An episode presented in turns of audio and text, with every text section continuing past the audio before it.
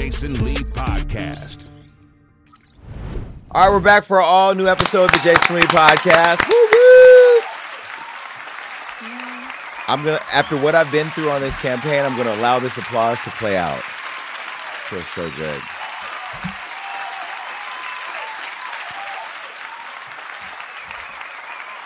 Wow, that's a longer applause than I thought it was. Okay, it's so good to be back. Uh, you know, I'm on this campaign vowing to become the councilman elect of Stockton, California. And you know, people thought that this was a joke, but I'm just showing that you can make politics cool. I don't want to be a politician, never want to be a politician, but I also feel a sense of obligation to give back to my community. I've always had a deep affection for Stockton, California. Shout out to the Dirty 209 Mudville. You know, that's what we call it. That's what they call it at City Hall. But if they look across the street and see that homeless encampment out there that I put on social media the other day, then they'll know I then they'll know what I'm talking about. I love my hometown. I love Stockton to the point to where I have moved back, got me a house, got me an office. Rob has decorated the hell out that office. I'm gonna go ahead and give him the credit right now. The He office is officing. My team is literally there right now as we're here speaking, building it, putting it together. Um, and I'm just so excited about what's happening. I mean, we young people are uh, involved with my campaign, older people, every ethnic group. Yesterday, I went and did a community forum with the Vogue uh, League of Women Voters, and there was the political science majors from the uh, college in the room. They all want to now join my campaign because they love how we're getting younger people activated. What I love the most is that Black and Brown people are starting to realize how important government is and seeing all the type of people that are leading them in their children's lives. And they're like, yo, this is what's happening. And I really feel like if you go all the way back to slavery, this is why they kept books away from us because an educated Negro is a powerful thing. And people are seeing the more that they get involved with the campaign and they see how decisions are being made and the way that they're being dismissed and their interests in, and then their dreams. And on top of that, just their everyday lived experience in Stockton. I mean, this past weekend, about a weekend ago, we flew in.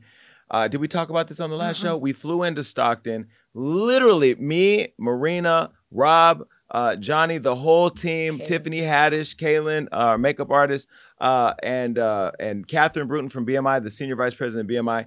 There were about four, 13 of us that we rented a private jet. We flew to Stockton. We went there to have a community forum with hundreds of people uh, to talk about my campaign. If you missed it on my social media, take a look.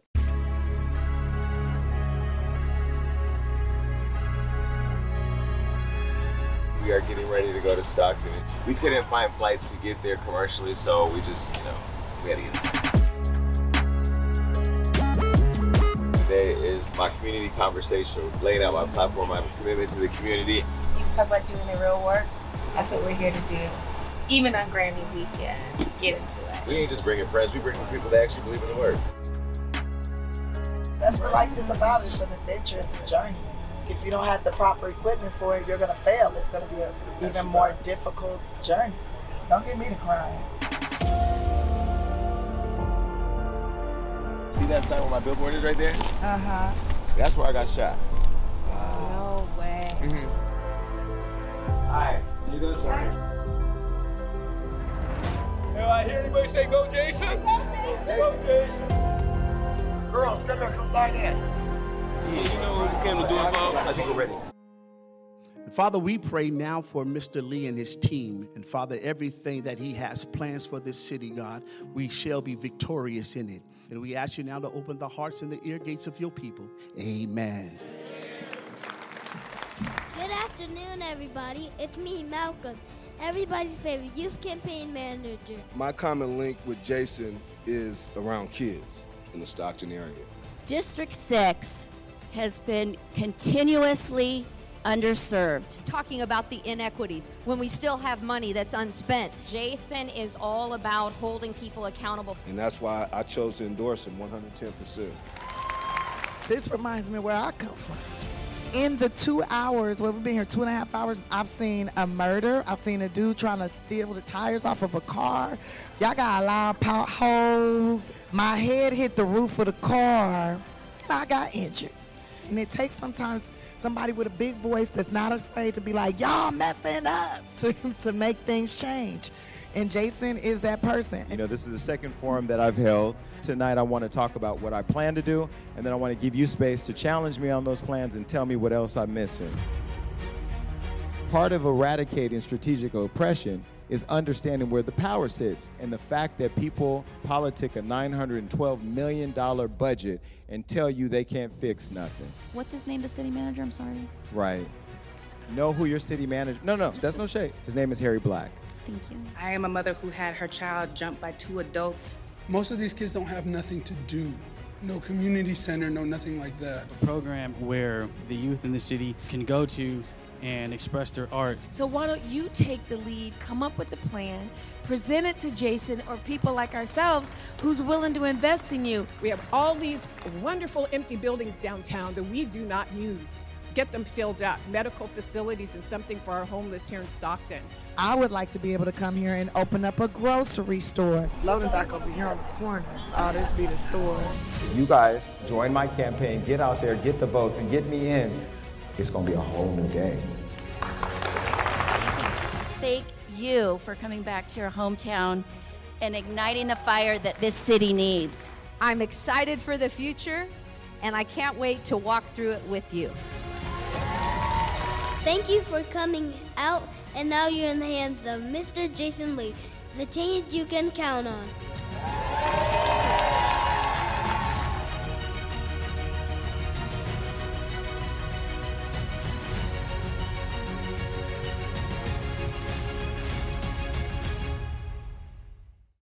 I mean, how amazing was that experience? I mean, you've been to Stockton, you've been to, you're a Stocktonian now, pretty much. What did you think about uh, the experience? to be honest, the experience to see everybody come up again, and it's like I now I'm seeing the same familiar faces who just continually show up for you, and it's so amazing to see. But I'm not gonna lie, the jet was jetting for me because it was my first time on there. That's why I ordered the caviar, the lobster. Jason was like, "Who the hell ordered lobster on this plane that's only 45 minutes long?" Well, the lobster would have been okay if we were traveling to New York City. I mean, uh, shout out to the flight attendant. We had one flight attendant for 13 or 14 people, and she did a phenomenal job. But trying to serve champagne, serve drinks, you were getting your hair curled because you were going to the Clive Davis party when we landed. You were putting makeup on. Shout out to Kaylin. I don't know who the hell she turned into that night. Kaylin was standing up the whole flight working, and literally until we landed. And uh, you know, the steak and the chicken was chicken and all that. But but but out of that, uh, you know, it wasn't about the jet. That was just the mode of transportation because it was Grammy week and we had a lot going on, which we're going to get into. But what, what was your experience? It was insane because when we landed, we literally saw everything take place that you're fighting to stop, which was we saw a woman get stabbed in the face and her husband shot and killed by the police. We saw the man trying to break steal a tire off of a car while we were eating lunch. It just, the, the potholes in the street where, we, where Tiffany got injured in the car. It was just so much constantly happening within a two-hour time span. Within a two-hour time span, it was insane. Yeah, and we were able to visit the neighborhood that I'm going to be repping, mm-hmm. and I'm claiming this. I'm manifesting. If you're in Stockton, California, if you're anywhere near the Central Valley, if you're anywhere in the in the world, and you know somebody in Stockton, call them and tell them to vote because this is the change you can count on. I created that slogan because I wanted to find uh, something uh, to kind of encapsulate who I am. Anytime I say I'm going to do something, anytime I say I'm going to show up somewhere, I do it. My people will tell you, not because they work with me. When I say I'm going to do something, when I commit to building something or envisioning something, me and Rob talked about the Hollywood Unlocked Impact Awards. We called it Blogger Brunch because we really had a smaller vision for what we wanted to do. Mm-hmm. Like over 10 years ago, the I Am Ready movement that I'm doing with my nonprofit, we started that 11 years ago, right? Everything is all about timing. And what I love about life and I love about God is that everything is happening at the divine moment that is and it's happening with the people that I like, the people that I chose uh, to to do this with me. Stockton, I think one thing for sure, you know, that point of seeing people showing up for me, like I've I found people that have invested in me, that believe in me, and this is what I will say that is so frustrating about politics. It's it it should be a crime to earn people's trust to only not deliver on what you say. Mm-hmm. Right? I'm out telling people what I can do, what I can't do, what I intend to do, what I don't intend to do. I've said I'm going to donate my salary to the youth starting a youth athletic commission. They're they're getting ready to increase the pay from 30,000 a year to 70,000 a year. Every single penny's still going to go there. And what I what I what I know for sure is that I have a pulse on people and I don't know how the ballots, you know, that's a private experience for everybody. Everybody gets to cast their ballot, but I have faith that my city is going to do the right thing, and we keep seeing the same people showing up, and I think they're invested in Mhm. wanting to see a, a different outcome. And I also want to say too, there's like so many problems in my neighborhood down the street here, and I never thought like there was a guy that got hit in the intersection, all these problems, and then I'm like, wait, that's a city council's job. so I went online, I found my city council of my city, and I wrote them an email. I didn't even know like the face of the person, but like you really are even inspiring me to be like, who does run my little town? Yeah, I mean, we're all watching Joe Biden and Donald Trump, and while that is important, especially for people like us that travel the world, people like you who have family in other parts of the world, you know, the president, the vice president, really on foreign policy, climate, the big things that impact our world, global affairs, critical wars, all that kind of mm-hmm. stuff, right? Your potholes, out of control dogs, crime, you know, lack of investment in your community, no no way of creating small businesses. Like those are all the things that your local people are responsible for. We have properties in LA, Miami, and Stockton, and I know the mayor of Miami, LA.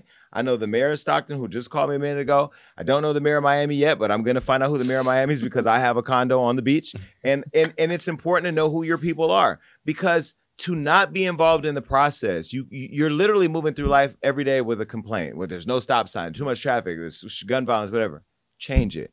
And what I hope I do, if anything, is show people that you could be cool, you could be lit, you can do all the things you do. This is an amazing day job, but you could still be involved with your community. And if you think you don't have time, there's no bags under these 46 year old eyes yet. But I'm telling you right now, the way I'm zipping up against around this state and flying here, the way you're flying to Miami every week, we're doing the work. He's flying to Miami every, Miami every week to help Americans get healthy, to make sure that low income families have access to health care. Those of you that have been watching me in the build of Hollywood Unlocked from the beginning of the love and hip hop era, you know you've watched the growth.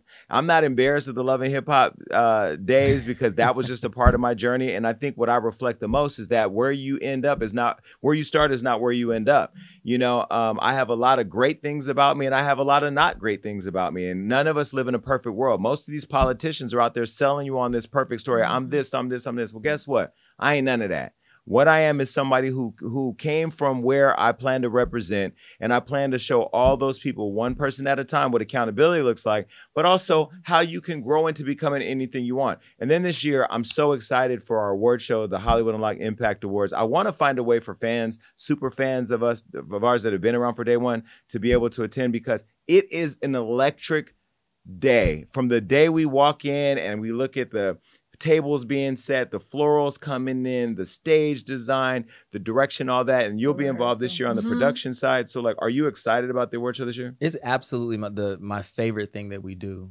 every year. So it's the thing I look most forward to, and I'm really excited that we actually are like stepping into it so much sooner than we have in the past. Um, because it's I, I think it's only going to make it that much grander. Yeah. So I'm excited. Are you excited for? Is this should be your second What? year? It's gonna my second year, but now since I've started to go to more events, this is no shade to the Beverly Hilton, but like when I see the other events getting put there, I can't help but always relate it back to the Impact Awards because I'm like, dang, There's, there's no measuring up never to us. giving close to that. What was so- Cl- you went to Clive Davis's party during? It's Grammy week just passed, as you know. We're going to recap some of the Grammy moments, but you went to the to Clive Davis's party. You literally landed in the jet, didn't get your caviar, didn't get your lobster, No. but then you went straight to the party. which is fine. No, I came here to print out blue cards for the next day for the actual Grammys for you. Okay. And then I went to Clive. And I remember like being so nervous because the invite's at 6:30, but I came at 9:30. I thought it was all over, but it was just starting. Right. Jason. Was that your first time ever? What? Yeah. Yes. And I'm like, what is my life? But like, um, Serena Williams was there. She told me to tell you hi. Hey, Serena.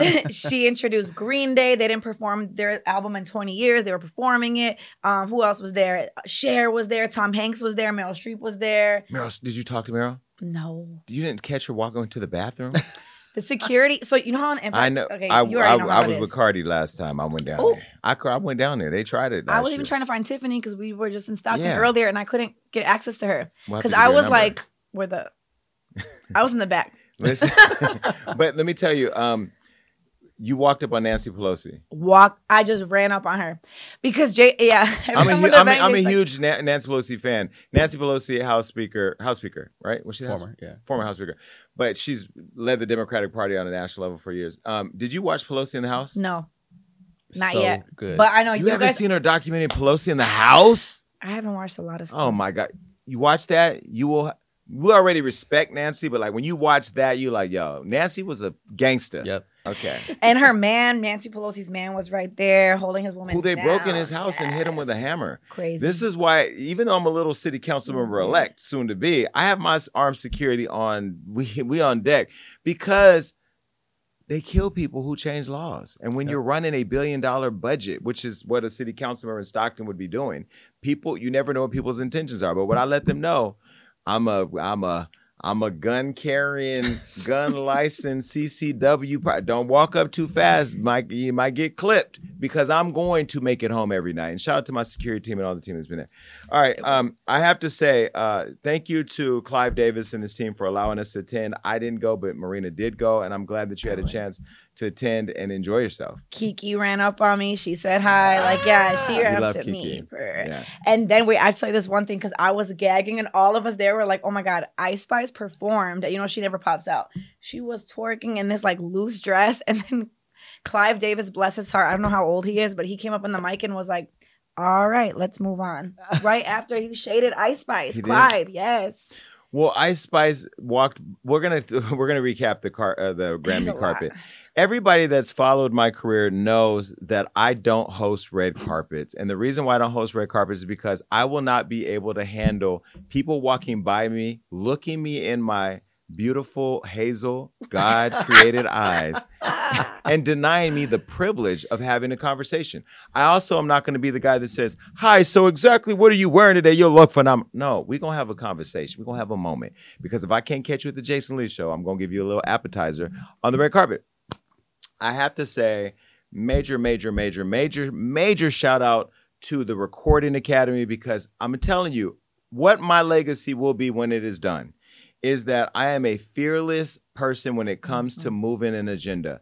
When I started Hollywood Unlocked and my writers would go out to red carpets, they would be treated so disrespectfully by uh, uh, the, commun- the the entertainment community, um, publicists, and different uh, media brands that wouldn't give us the respect on the carpet. There was this whole um, evidence based approach of filming how they were segregating the red carpet, pulling black journalists and black owned media at the far end of the carpet, where where where celebrities had red carpet fatigue by the time they got to them they wouldn't give us any moment. And then we were just going out there for no reason. And so we then started filming people we started filming us interview people on the carpet to catch the shade behind the scenes, people walking by us. And as you know, if you've been watching, we started calling celebrities out.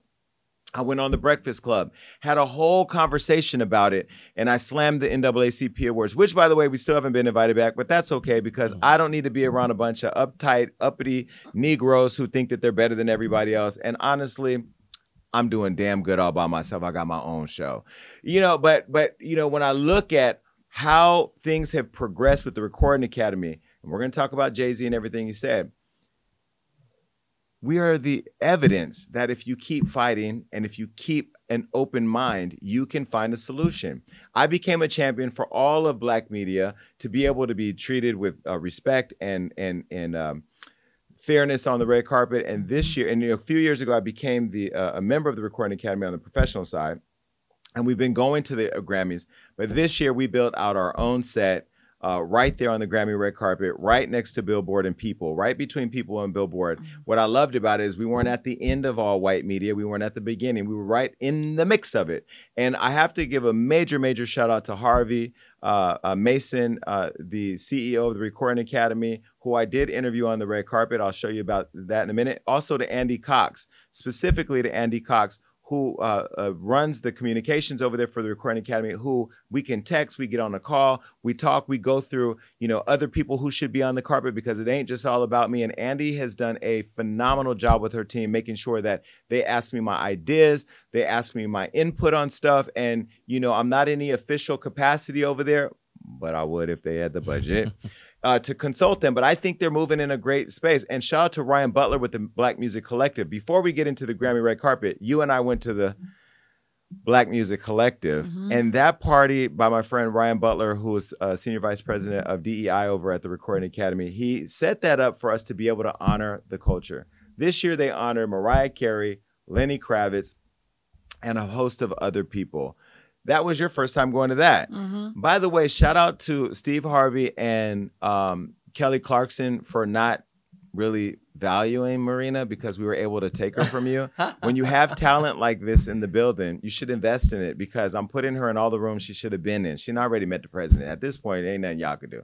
All right. So You took all the thoughts I've ever thought. I don't want you to get in trouble with them people. Oh. All right. So Black Music Collective, what was your experience with that? First of all, we were at the table with the White House and Catherine, the Catherine Brewton.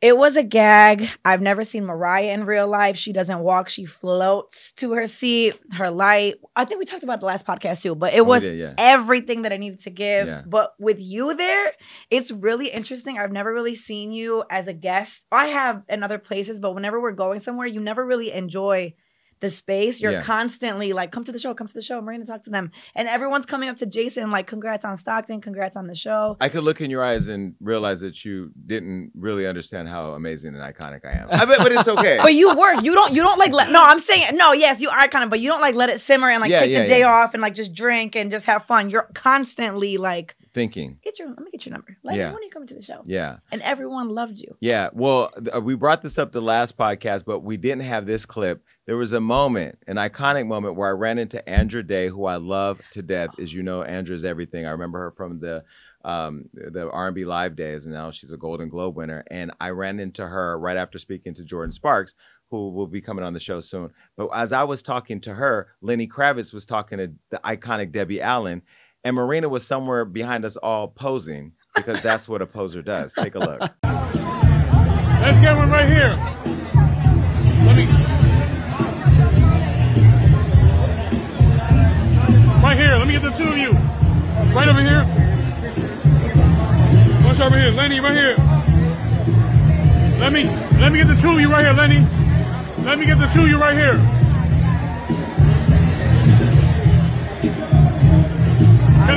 Right here?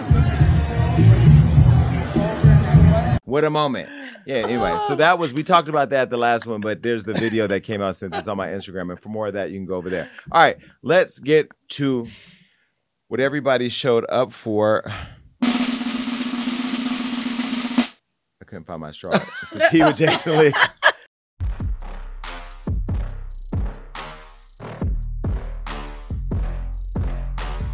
We made it on the red carpet of the Grammy. Oh my god!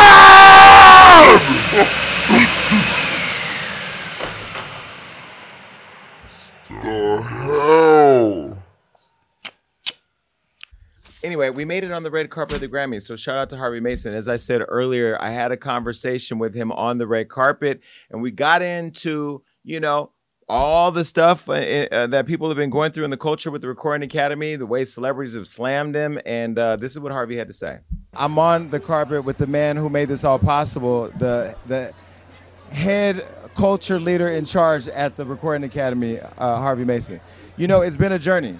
It has. For us to get here, uh, I talked to you and your amazing team uh, about my frustrations, and you shared that you had the same frustrations that I had, and that I thought was the beginning of us building this relationship. And so, for us to be able to be here on the carpet today, talking with everybody, I just want to say publicly, I really appreciate you for listening and making it possible. Well, that means a lot. Thank you very much, Jason. I'm glad Hollywood Unlocked is here and you all representing. Hopefully, you're getting some good talent. This is an exciting day, yeah? Yeah, oh no, it is. It's it's been great, and people seeing this. I think people walking up. Their whole thing is it's great to see inclusion on the carpet. I know you've been very intentional about it. How important is it making sure that people who look like us are in spaces like this, so that way people at home watching or on our platforms know the importance of us being here today. Thousand percent. And it's a big part of what we're trying to do with the Academy. You know, black music is such a big part of not just music, but culture and society at large. And making sure that we're representing accurately does take some work. It wasn't always being done properly. We didn't have the right voters, we didn't have the right people in house, but a lot of that is changing. We still have a lot more work to go.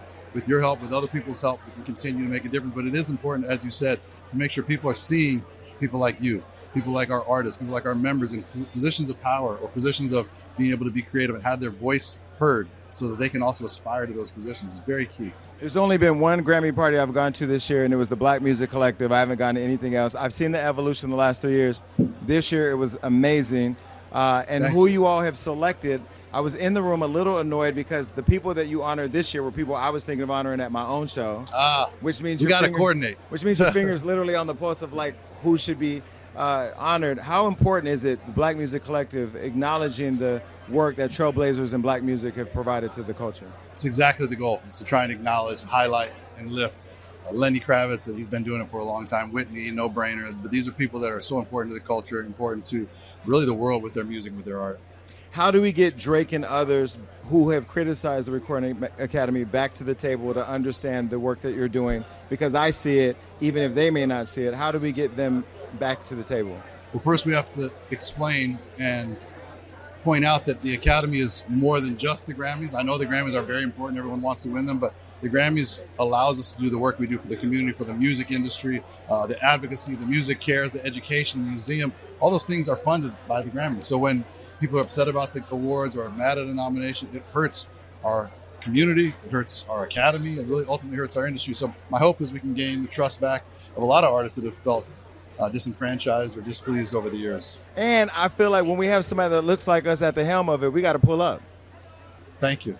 Uh, that would be great. Thank I you. mean, very I'm doing much. my part. Thank you for always having an open door, making sure that how I feel and how we feel as the culture is important because this isn't performative. I can call Harvey and say, I'm mad about this, I'm mad about that. And his whole thing is, let me pull the team together and figure it out. And we've done it. And so, us being here today is a representation of your commitment. I appreciate that. Thank you for saying that. Yeah. Appreciate you. And his suit is way better than mine. No, I that tried. is not true. That is not true. It's clean. Yeah, so when you saw where we were positioned on the carpet and celebrities walking by and people noticing us, what were your thoughts? I mean, did you understand the gravity of what we've been fighting for to get there, or were you just there trying to figure out who to pull in to do interviews?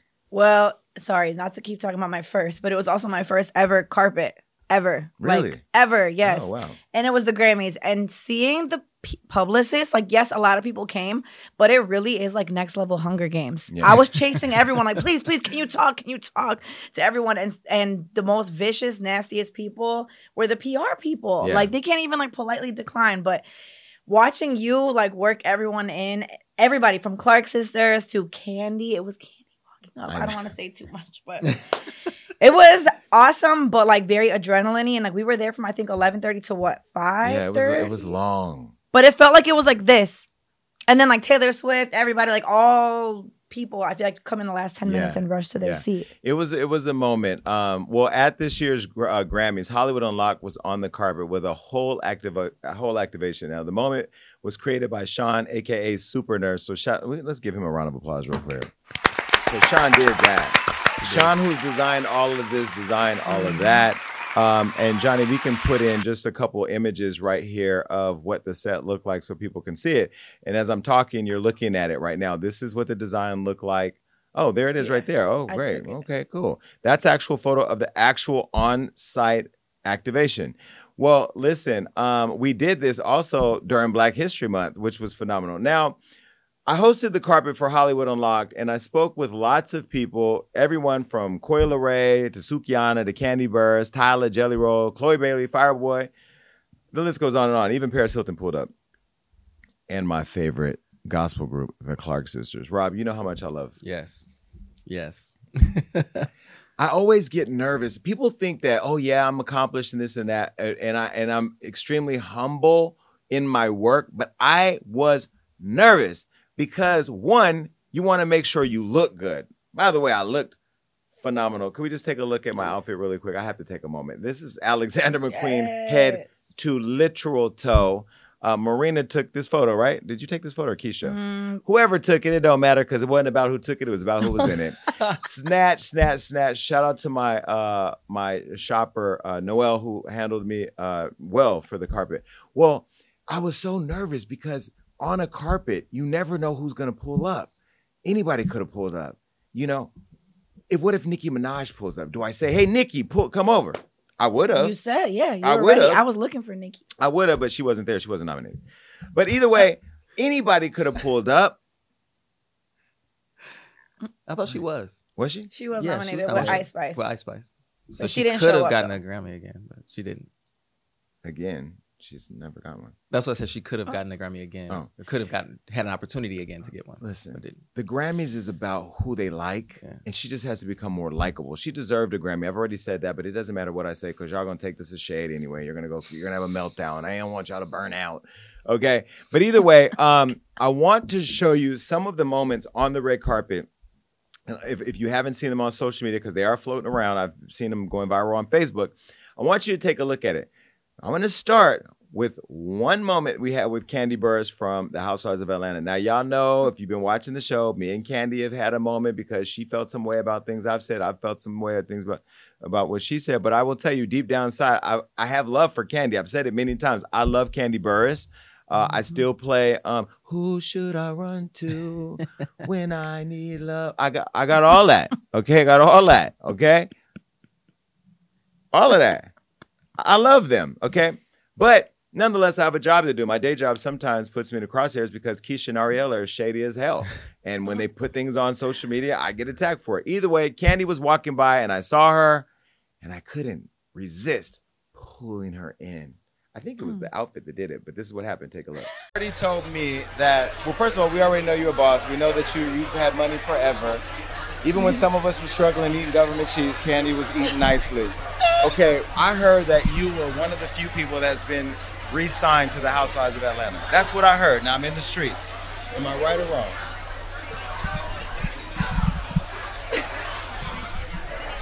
Okay, you don't even have to answer because I. Well, do you want to answer or can you not answer? Um, because I, you know what, I really didn't think, I didn't really know if I was gonna give any, um, tell anybody how I felt until- about it until later date. But I already said it or before that to my friend down there. I'll say it again. I decided I'm not coming back this year. Really? Why? Well, I mean, I've been doing it for 14 years, and I have a lot of things that I got going on this year that big announcements to make soon. And I just said I wasn't coming back. They did, they did ask me to come back, but you know, obviously, you know, we when you talk about with negotiations, we didn't necessarily have on the same page, and so I just was like, you know what, I'm just gonna take my move, my break. But you've been one of the few on the franchise that's given them so many other shows too. Yeah. No, we're still gonna be working together. We got some other things coming. so you just I'm still a part of show. I'm still part of the Bravo family. Okay. I still love them. They love me. But I decided that it was time. So basically, that means next season she's gonna get a bigger bag and she'll come back. All right, let me. No, it's not even that because you know they it's they've always given me a big bag. You know, it's not even that just that, but like literally, it was only like one thing that we didn't necessarily agree upon. You know what I mean? But at the same time, a friend of mine had asked me one day. They were like, "Okay, well, why do you keep doing it?" And I was like, it's, "Well, you know, you're doing something for 14 years." You know, you kind of just do it because you've been doing it for 14 But not only years. that, you've also successfully used reality TV as a platform. I think you, more than a lot of people, understand that it's a marketing tool. yeah, no, for sure, for sure. Music, products, all that. For sure. I think what happened was when they kind of gave us like the little break to uh, whatever while they was trying to make their decision, they let me get too much time on my hands. So then I got back in the studio more. I've been writing more. I got some other projects and stuff that's going to be coming. I can't wait to announce the other stuff that I got going on. So it's like I'm not a person that's just going to sit around. So it just gave they gave me too much time to. So realize- basically, you just text some DeVito's unavailable, and now you're unavailable. Okay, I mean, I look, I don't even. Try It wasn't even negative. I love them. You know what I mean? And it was, you know, it was a cool conversation. It wasn't, you know, negative. Oh, we know when you throw shade, it is not shady. Kandi, you're you know, she's teaching me how to read in a nice way. Child. okay, look, I ain't gonna lie. well, there was the intro and outro to that that we cut out of there, but you know, we had a moment. But I, I have to say, Kandi, thank you so much for pulling up. That was class and grace. And I will tell you, well, she got mad at me because I said her storyline was boring. That's where it fell out. But guess what? Mm-hmm. It was boring. That doesn't mean she's boring. It just means that you did everything you need to do for that show. I don't think you needed to be on that show anymore. And I'm glad that she's still with the Bravo family because she has a whole other life and business to show. And I think as a boss, somebody who's learned how to figure out reality TV, Kandi's going to become, remember I said this, she's going to become even bigger than she was on that show because she's going to be doing things that move her trajectory in the direction it was going. She knows how to brand. She knows she's writing new music. She talked about she's doing things. So like Kandi's never not going to be a boss. She's going to figure it out. She's figured out digital media. We also talked about her making these um videos of different things like Roland Ray where she like reenacts certain moments. So like she's super talented. Kandi has always been a star ever since she was just kicking it. I, you know, it was never no shade. I just thought her storyline on The Housewives was boring. Now, I heard the one little thing that she didn't get, or the one little thing from what I heard, and again, this is what the streets saying. I could be wrong because I was wrong about her returning. Was that they were going to make her a friend to the show and not give her a peach? Oh no. So that would be wrong too, because Yeah. Kandi's held the peach since she's been there. So that wouldn't make any sense. So I think that's the kind of thing that forces her out to, you know, have her own thing. She's had other spinoffs with Bravo. She's still, as she said, a part of the Bravo family. So Kandi, congratulations on leaving the show. You deserve to leave the show. The show deserves for you to go. And the show needs to bring NeNe Leakes back, or it's going to be on life support. Or move Phaedra from married to medicine and make her married to somebody over there as a housewife. Because other than that, the new girls they're signing up, I'm hearing, are boring and lame. And I'm not tuning in to watch it. I just now that Kandi's gone for sure, there's no resonance for me unless Marlo is punching Kim Zolciak in the divorced eye. That's really it at this point. Uh, what did you think about the Kandi moment on the carpet? I saw like the whole her walking through the carpet and she was just gonna plow through, but for her to be, she was like, oh, and I thought that was so big of her and so cute to see you guys reunite. She was a great sport, and I feel like she should come to the show now. Yeah, I, if she definitely has an invitation. I- It was a moment where she she was considering not coming, She but did she the- came. And she didn't have to. But that's Let's- why when I saw it pop up on my because I wasn't there, but I saw it pop up on my on my Instagram and my jaw literally hit the floor because I was like, I know the history, like I, we've talked about her here, but like you know graciously, and I know previously she walked past and was like, oh no Hollywood, I'm like no. So to see her like come to you and you guys have a conversation and you guys can kind of rekindle a relationship, I thought that was amazing. Yeah. So I love it. I love Kandi. And and here's the deal. I also turned around and pointed right at Keisha and said, she's the one that's posting all the Yes. bad photos of you. Didn't I? Keisha took the, sh- bullet. I said she's the one that does all, because people think that I'm the one posting all day. You're in the Mm-hmm. social chat for Hollywood Unlocked. I, I I chime in here and there if there's any questions, but I'm not the one posting. Yeah. And No. this is why I think in the next couple months I'm gonna bring on a CEO of Hollywood Unlocked to fully run the company so I can back up a little bit and really focus on all the other because we have large things in front of us. Like this award show, you know, this year probably gonna be televised. It's gonna be one of the biggest parts of the company. Yeah. Healthcare Unlocked is a huge initiative. And then of course, once I get elected, I'll be, you know, starting my political career. Uh, but anyway, um, it wasn't just Kandi. So shout out to Kandi. You're always welcome here, and we're gonna get the picturing better. I'm gonna text you. All right. Now it wasn't just Kandi that we caught up with. We also saw friend to the show, friend of the Jason Lee show, Chloe, who also was honored at our last year's award show. And what I wanted to talk to her about was all the heat she got from defending her sister's pregnancy. As you know, uh, in a couple weeks, DDG's episode will be airing on the Jason Lee show, where he gets extremely into detail about the pregnancy, delivering the baby, and everything related to their relationship. But you know, I wanted to know what she thought about all the heat she got for uh, defending her sister Halle. And this is what she said. Okay, everything is tucked in on Chloe, but I have to tell you, everybody knows how I feel about her. Look at you. You like it? You every time I see you, you just womaning up. I mean, yes, you always look great. Thank you, you. smell great, Thank and you. you. always sound great. How are you doing, Auntie? I am fantastic. I'm on cloud nine. I'm absolutely in love. Okay, when you got attacked online for defending your sister before the pregnancy was real, Uh-huh. I came and had your back because I. I told you I will not let people disrespect you. Love T- it. Let's talk about it. Let's talk about it. When that happened, I was I was actually dying behind my phone laughing with everything because I knew something nobody else did. And I was like, I will ride for my sister. And I think that's what sisters do best. We keep each other's secrets. That's So what I love about I both will- of you. I will always be a closed little diary. I saw Halle the other night and I said, first of all, I have a problem because you were pregnant at my award show and didn't let me know. She said, I didn't even know. But I just have to say, I love how you guys ride for each other. Who are you looking forward to seeing tonight and who are you looking to see win? Halle, I'm looking forward to seeing her win for Angel.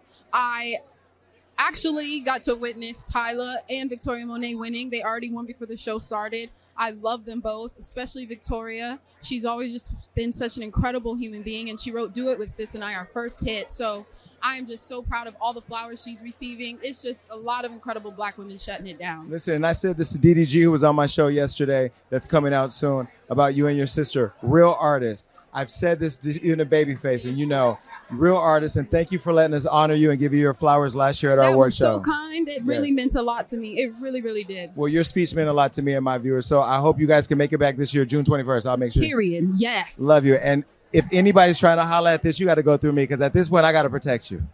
Jesus, the body is bodying. Thank you. Love you, Chloe. Love you too. Yes. I, she's such, I mean, she's a genuine person. I love Chloe. She's not a friend of mine. We don't have each other's numbers. We don't text. She's class great. She's talented. And um, her her speech at the award show was so good that it had. I mean, we all felt it, and so to be able to share that moment with her is good.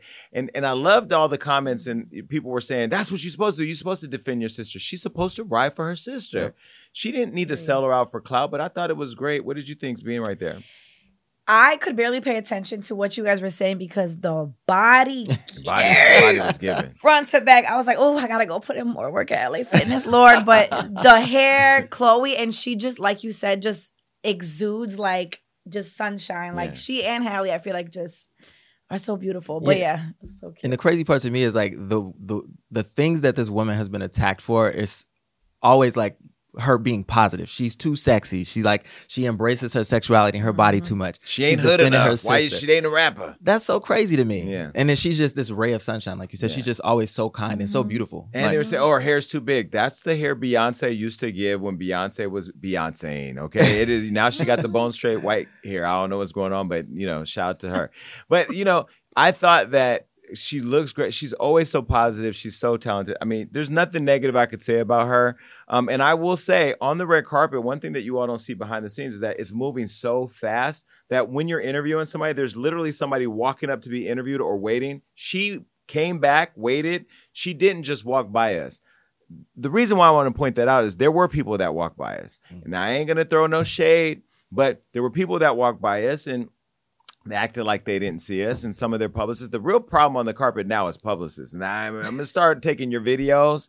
And when I do the next carpet, I'm gonna have publicity, publicity punch, where we just take them and make, you know what I mean? Like we're gonna highlight these bad publicists. Mhm. Yeah, why not? Because you guys are the new gatekeeper, okay? Nasty. Nasty. Nasty bitches over there. Nasty. Dua Lipa's. But Ooh, I- we are gonna we gonna hold it, hold it, hold it, hold it. Oh yeah, we got you, girl. Billie Goo- Eilish. Google for her. No, Google her. Billie Eilish, we love. It's We her do, publicist. the was the PR, yeah. But Google her. Um, PR's name. here's why I'm not going to blame Billie Eilish because Dua Lipa's person intentionally didn't bring her there. Told her she wasn't. Told her she wasn't doing any more interviews. Skipped us and went to the other white people. Correct. That's the one. But but Billie, they literally Wow. when she was done with Billboard, she just went going on. And when I But was hold on, but but let- let's let's hold on to that. Let's let's hold that thought. Let me Okay. start back. Okay, so uh now we also talked to a, a a new artist, was also a new Grammy Award winner, Tyla. Now Tyla, my my whole team loves Tyla, but I think I love her more now that I've actually been able to meet her because it was her accent and her seduction. She was trying to snatch the gay out of me but it didn't happen. I got to Tyla and I asked her about these rumors because everybody said that she was dating Chris Brown, and I know that nobody else had the courage to ask her. And I'm Hollywood Unlocks Jason Lee, city council member to be, and I did. Take a look. I'm standing next to a Grammy winner who smells phenomenal. Oh, yes. You smell good, Thank you. and you look great. Thank you. Okay, so you're walking down the carpet, and you know everybody's looking at you. How does that feel? Oh, are they looking? They're I didn't even notice. okay, everybody's loving you, Tyla. Uh, Hollywood Unlocked loves you. My staff, as soon as they saw you, they were like, "We have to get Tyla. We have to give Tyla." I love the song. Um, if you do a remix, I don't have any talent. Can I jump on it? I've been waiting for you though. Really? Yeah, we've been emailing you. You're not even answering. like we need you for this remix, please. What is this accent that you're giving? South Africa. Really Mm-hmm. beautiful. Are you single? Very single. Why is the internet trying to say you with somebody? Is that just now that that's that's Yo, guys. Now, now that you know you're famous, it's because now you're just linked to anybody. Guys, anyone I'm seen with, I'm dating that person. I don't know why, but I'm very single. Well, good. Okay, so now that you're a Grammy winner, Mhm. how does it feel? Do you feel any different now than you felt before you got here? Definitely. Really? I'm feeling like a Grammy winner right now. Really? Yeah, yeah, yeah. And you're nominated for one more? no, I won my nomination. So you were nominated for one and you won. So you're one Yeah, for one. One for one. Okay, so what has been your journey getting here? And I'm going to save all the questions I want for my show because I want to invite you on the Jason Lee show Okay. whenever you want. How has the journey been for you uh, getting to the Grammys today and now being a Grammy winner? How was the journey? Yes. It was hectic. Yo, I'm not gonna lie, it was hectic. I changed my hair like five times. Like it was a lot. It's raining, so it's a lot. But I'm happy to be here. Yes. So happy. Okay, so the last question SZA, she's uh, nominated for nine Grammys tonight. Are you excited for her? And should she win Album of the Year? Very excited for her. I love her. And I don't know who's going to win. Whoever wins is deserving. Everyone nominated is deserving. So hopefully she wins, though. Okay, well, But I we'll love see. you. I love your outfit. Thank you. I'm gay, so I can say this. I love her body. Ooh. And you're welcome to come on the show anytime you want. And I hope you win more Grammys and continue to have an amazing career. Thank you. Yes. So nice to meet you. Nice to meet you too. that girl right there, remember I tell you this, I'm not just saying this, something special about her. Her swag, what you couldn't see is she had these beautiful diamond encrusted teeth uh grills. Uh so much class. I saw a picture of her parents, her and her parents together. The parents look good. Mom and dad look good. They came together. Uh her first year out of doing music, I think. She now has Mhm. won a Grammy. I mean, it's really redefining a lot of these younger people who want to follow their dreams, where parents are very traditional and don't believe in them or may want them to do something different, just you know, support their kid and now look at her. But I love how articulate she was. She's media trained. She's still cool and swagged out, pretty, smell good. Her accent, the South African accent, her skin. Everything about her I like. And now I know why my team was like, you gotta get Tyla. Were you telling me? You I- gotta get yes. Tyla, you gotta get Tyla. Yeah. And I'm like, yo, I'm 46. I just know Sade. She was kind of giving me a little Sade. Uh, I like Tyla. I look forward to her coming on the show. I am obsessed with this woman. That's why I keep pitching her like crazy. I'm like, got to bring Tyla on. That song, I mean, that song in it itself is just like, I can't stop playing it, and I'm avoiding trying to do that water dance everywhere because I don't want you to be like, you're not allowed gay." to do a water dance. but I'm I like, I'm obsessed with it. I'm obsessed with her. I'm obsessed with the song, and I just love her journey and her story. So I'm just excited for her to come on the show. Mm-hmm. I'm so happy she came. Shout out to Ayana, her rep. I'm gonna be emailing you again because we just need to get her real bad. But she was so cute. Yeah. No, she was great. Tyla, uh, now you are Chris Brown's type. So I don't care what y'all say. That. Maybe in your mind you had to clear up the rumors, but but if you, Chris Brown, I know he looking at you. If he ain't he ain't slid or text you, if we see y'all out together again, I don't know. The rumor's gonna be rumoring because although you shot him down now, you are his type. Okay, you are his type. All right. Well, either way, congrats on your Grammy win. You're a Grammy Award winner now. Let me give you a round of applause. And Rob is forbidden from doing that damn thing.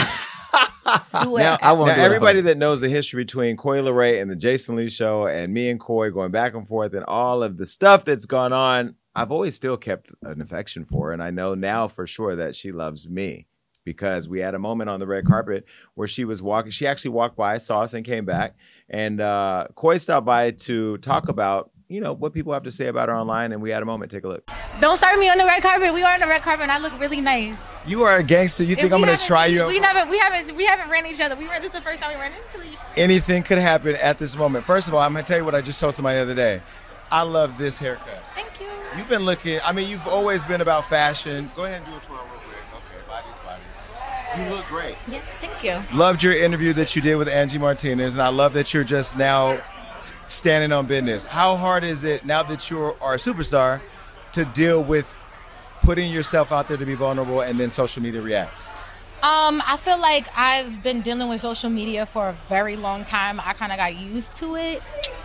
And yeah, that's really what it is. You kind of look at it like these you really never ran into nobody in person that has that energy ever. And I feel like every artist got that can say the same thing like you never run into them. Meaning like someone saying, "Coi, you your body." You know, eh.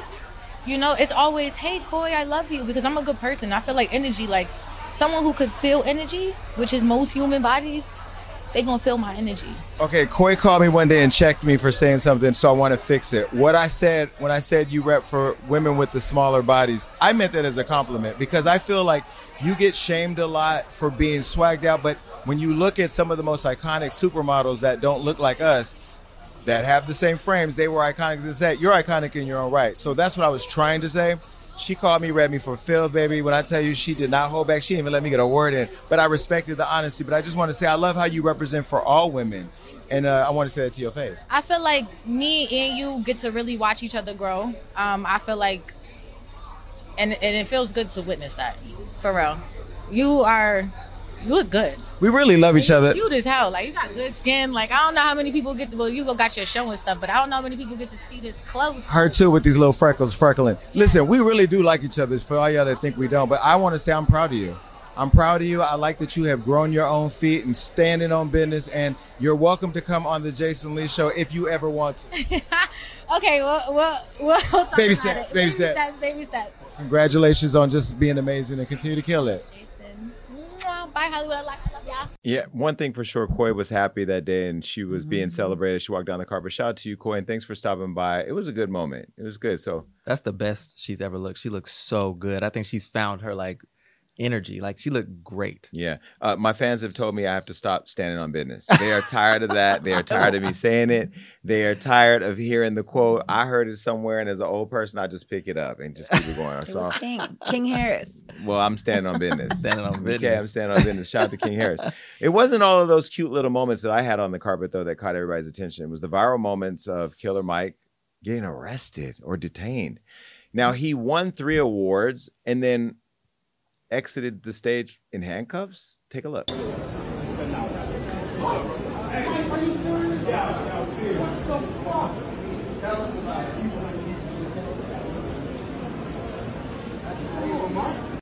Now, a lot of people were really upset about this because it was the wrong place, wrong time. Uh, it was something that my understanding from everything that I've seen online is that there was a conflict between him and somebody or some kind of alleged, I'm going to say alleged, Allegedly. altercation that happened where he was detained. He wasn't even arrested, but the way that they walked him down the aisle at the crypto center, handcuffed for the, the world to see in a viral video, robbed him of his moment. I know he got that, you know, people, the police got slammed online, they got slammed on the view, they got slammed everywhere because this was a moment where this man swept the Grammys and the rap categories and other categories important to the culture in a space where we know black people feel a certain way and he wasn't protected. And uh, for him to be detained and for now the headline about that moment to be uh, encapsulated by this uh, craziness that we see online is ridiculous. I think that, you know, part of what I'm running with city council is to talk about talk about how we better police in our communities, how we build better bridges, how we can communicate effectively.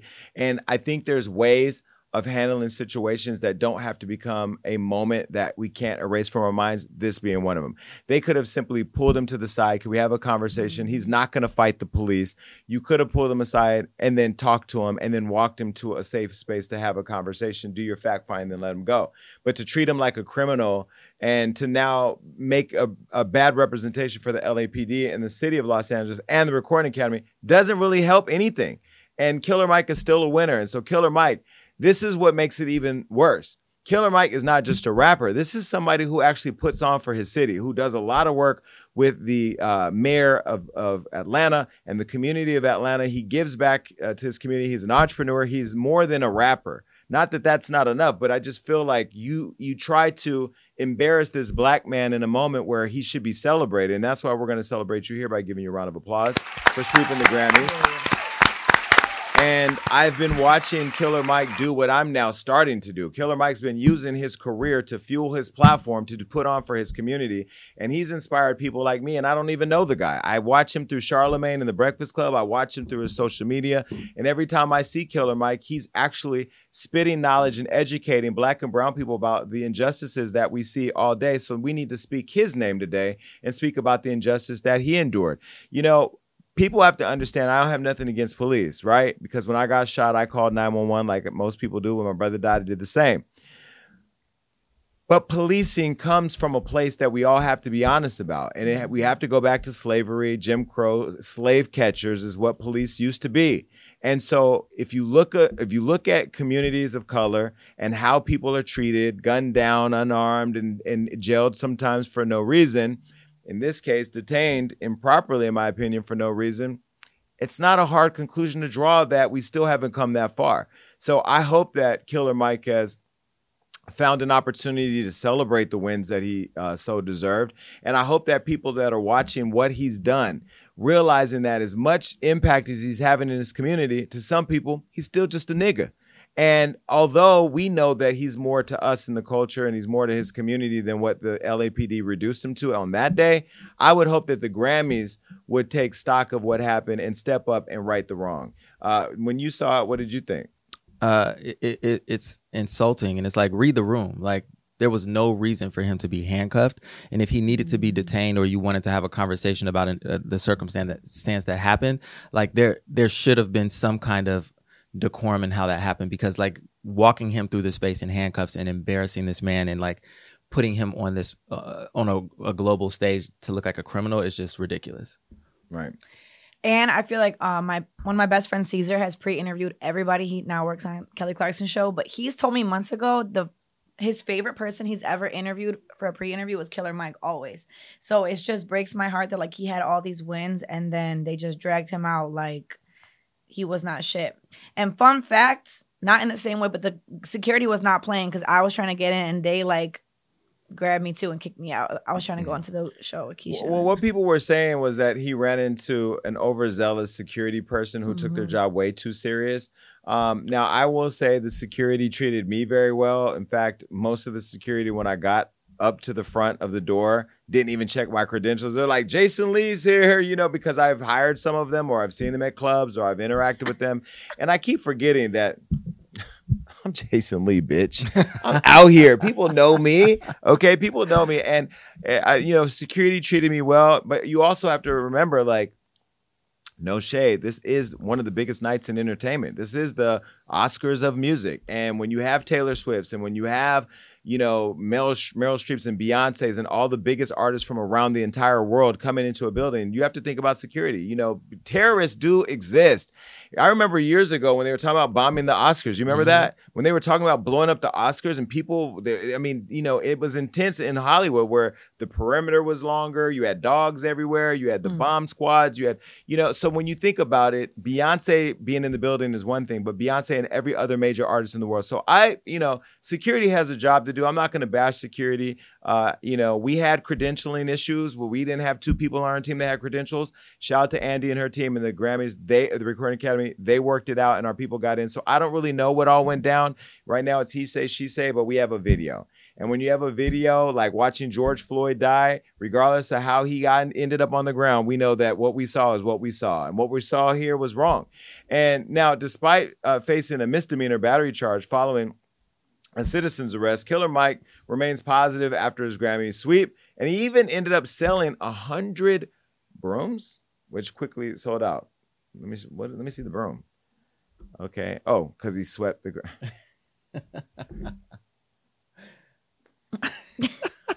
Negro's just gonna come up with anything to make some money. So if he sold hundred rooms at hundred dollars, that's ten thousand dollars. Is that my math mathing?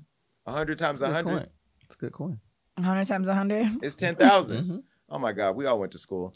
All right. Well, either way, another rapper who went viral at the Grammys was Jay Z, who called them out for constantly snubbing his legendary wife Beyonce. During his acceptance speech for the Dr. Dre Global Impact Award, Hove slammed the Recording Academy for giving B 32 Grammys, the most of any musical artist, but neglecting to honor her with the coveted Album of the Year award. Now, I think Beyonce has been snubbed twice for this category. Once was by the white boy that none of us remember, and the other one was by Adele, who said, Oh my God, you're my queen, should have got it. But either way, Beyonce stood there firm in her bone straight hair and her cowboy hat, looking very Houstonish in that Louis Vuitton two piece. And uh, Jay Z got up there and did not hold back. And baby, I didn't know how it started, but I know how it ended. Take a listen. We just, we want y'all to get it right. We love y'all. We love y'all. We love y'all. We want y'all to get it right. At least get it close to right. And obviously it's subjective. Y'all don't got to clap at everything. Obviously it's, sub- obviously it's subjective because, you know, it's music and it's opinion based. But, you know, some things, you know, I don't want to embarrass this young lady, but she has more Grammys than everyone and never won Album of the Year. So even by your own metrics, that doesn't work. Think about that. The most Grammys, never won Album of the Year. That doesn't work. You know, some of you, some of you gonna go home tonight and feel like you've been robbed. Some of you may get robbed. Some of you don't belong in the category. No, no, that was it. No, when I get nervous, I tell the truth.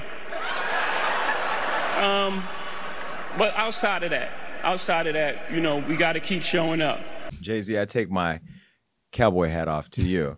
I thought it was great that you stood up for your wife. You know, I I love how the hints of shade. She has more Grammys than everybody in this room. And Beyonce stood there looking like Beyonce. She doesn't really give you anything. She doesn't react to anything. She stood there the same way she stood when Solange kicked you in the elevator. But what I love about Beyonce is that she didn't take that moment for you from you. She sat there as you celebrated her as you were supposed to. And Jay-Z has been a phenomenal man when it comes to his wife and the culture. You know, I criticized him when he did the NFL deal. Not that anybody cared. It was just my opinion because, you know, Colin Kaepernick is still out there, you know, hoping and praying that he get on the team but he also hasn't pulled up to any black owned media outlets to have conversations about that. So, you know, shade towards him for that. And so when Jay Z did the deal, and he built that bridge. I didn't really understand it and I felt some type of way. But in his speech, he said something. We got to keep showing up. We can criticize, we can criticize from the inside, but you got to be on the inside to see change happen. He used their stage and being honored to call them out for not being fair. But at the same time, earlier that day, as you saw in the clip I posted, I interviewed Harvey Mason, the CEO, about how do we get Drake and other artists back into the fold? Like, how do we get them back in? And, you know, he was saying that they have to understand that when you slam the Grammys, it hurts a lot of their other programs because the Recording Academy is much bigger than just that award show. But I also want to take this moment to say to Jay Z, Beyonce, and every other black artist out there that don't come to the Hollywood Unlocked Impact Awards or don't even show up to BET Awards that's still owned by a white woman but targets black people.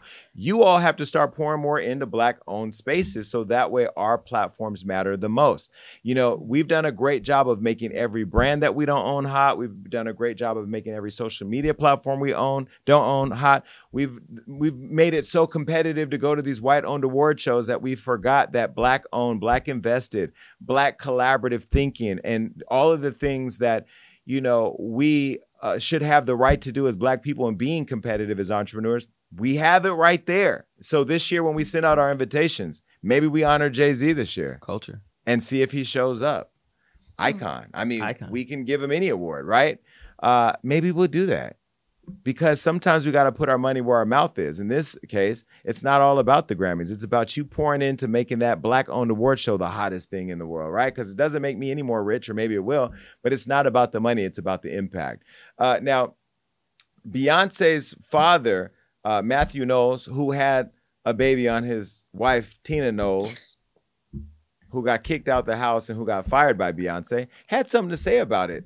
Uh, of course, he had an opinion because nobody's talking about him unless he's talking about her. Listen. But she's won 32 and really, as you say, 36 awards. So it's not that she's been overlooked. So why do you think that this one category is where they're disrespecting her? People don't know the process. Your record label can only appoint one person in a category.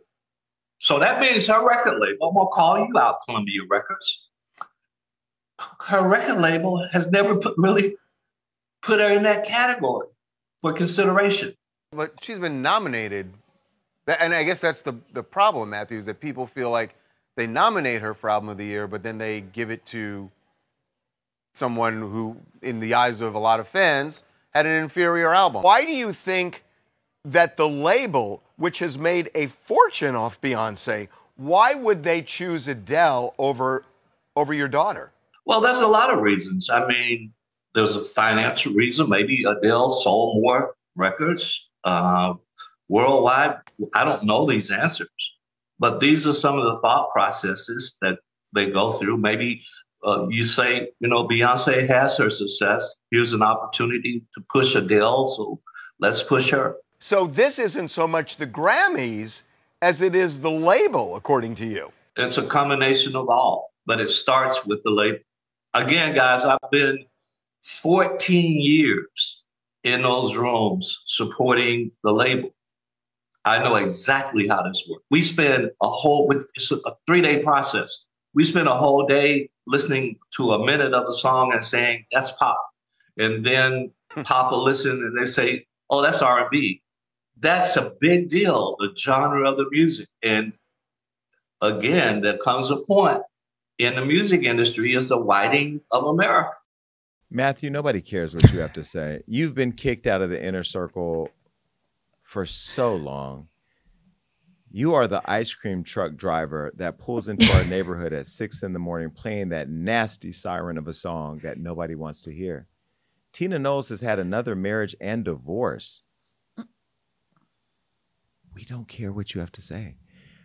When a woman gets married, her husband replaces her daddy. And she ain't got them daddy issues, even though she had a song on her Lemonade album called Daddy Something. We ain't even remember that. Stay in the box you put yourself in. Some would call it a coffin if it was reflecting your career because you're dead to us. None of us care about you. The beehive ain't hiving around you, nigga. We don't like you. You are the man that cheated on the mother of mother. How dare you? This is her renaissance, and yet you bring your old ass up in here with that ugly mole. We are tired of looking at your face. We don't even want to look at you. You trying to steal another moment from your daughter is why she fired you. Now, Beyonce somewhere watching this clip, eating a Pringle and laughing hysterically because she knows I'm saying all the things that she's probably text you, but she probably ain't even got her number. I don't even think Solange likes you anymore. Just go away. And this is what happened when senior citizens get social media and access to phones. I like senior citizens. I do. Please vote for me. However, relax. You don't need to be doing all that. You only wanted to stay relevant because you're not even getting invited to a grand opening of big value, the local grocery store in your community. Um, Jay Z said everything that needed to be said.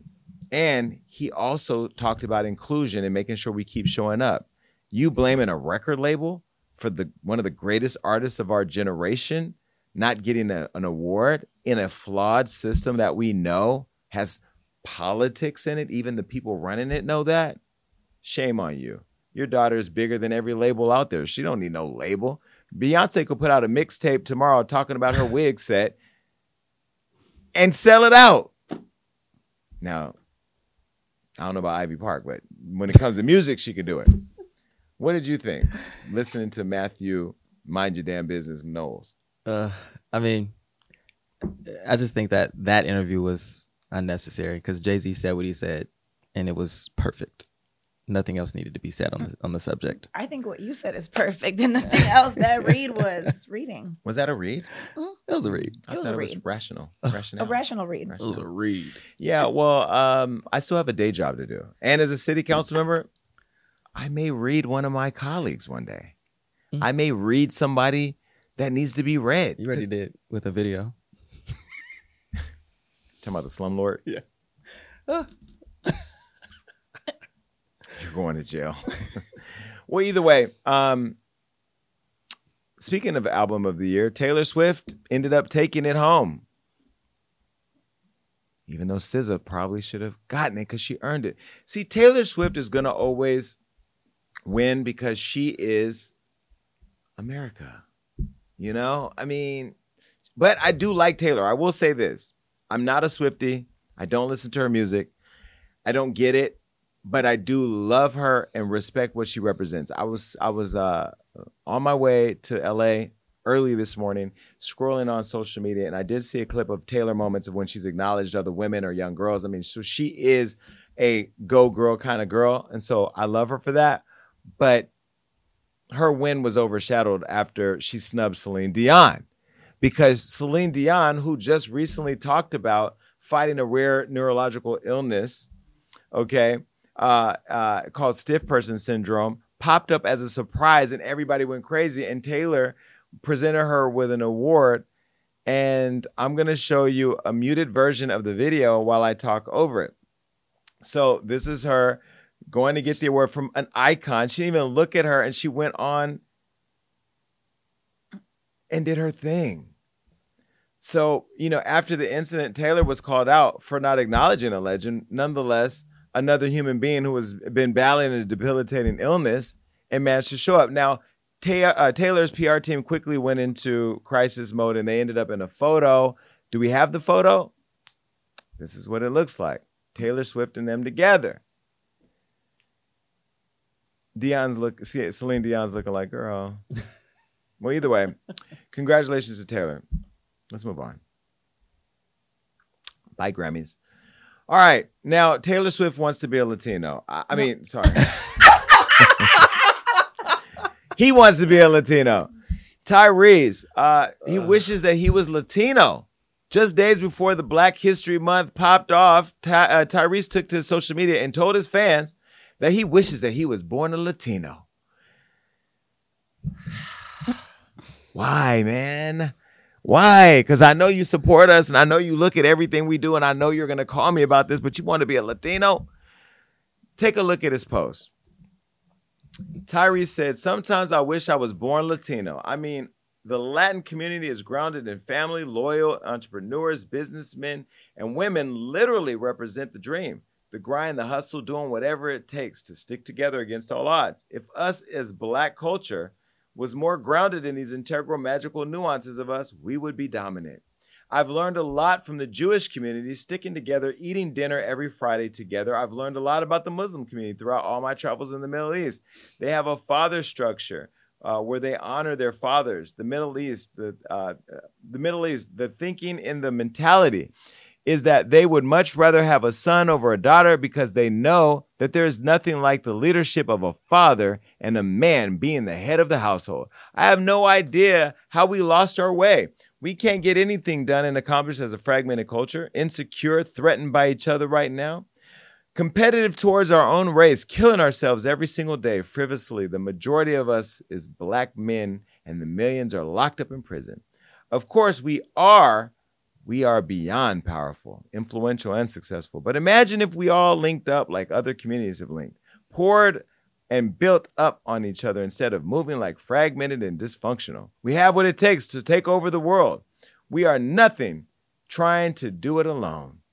Please chime in. Would love to know your thoughts on this. Before I give mine, what are your thoughts on it?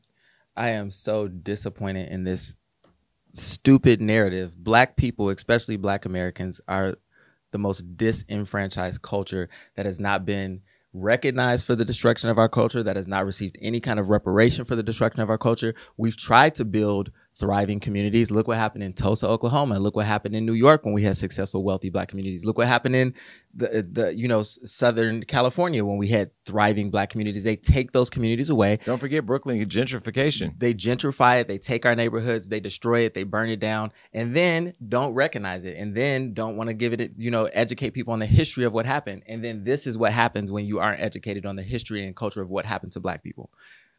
And then Annoying. you get upset Kamala Harris when we get mad at you for saying that America's not racist. This is where you lost a lot of the culture, right? And then we've been trying to rebuild this bridge for you for the last couple years that somehow is still not being built. You know, uh, I think the lack of acknowledgement of what we've been through as a people and the fact that you talk about us being fragmented and and and and, and uh, fractured. Hell, they stole us from our families and put us on ships and dropped us off all over the world and enslaved us, where most people don't even know their history. So the Muslim com- community that you speak of, they have a very rich history that they teach and pass down generation to generation. The same with the Jewish community, same with the Latino community, and how they are literally bonded in trying to live better lives, right? So, yes, to your point, I get it. You wish that we were more like that, but I don't think you need to wish to be them to get like that. I think we need to find people that don't gaslight these type of reactions from our culture in feeling attacked by you and find a better bridge to build so that way we can get to that place. I think that's part of why I'm running for city council. We need more people that want to bling less and want to get in the game of actually rebuilding the communities that we talk about.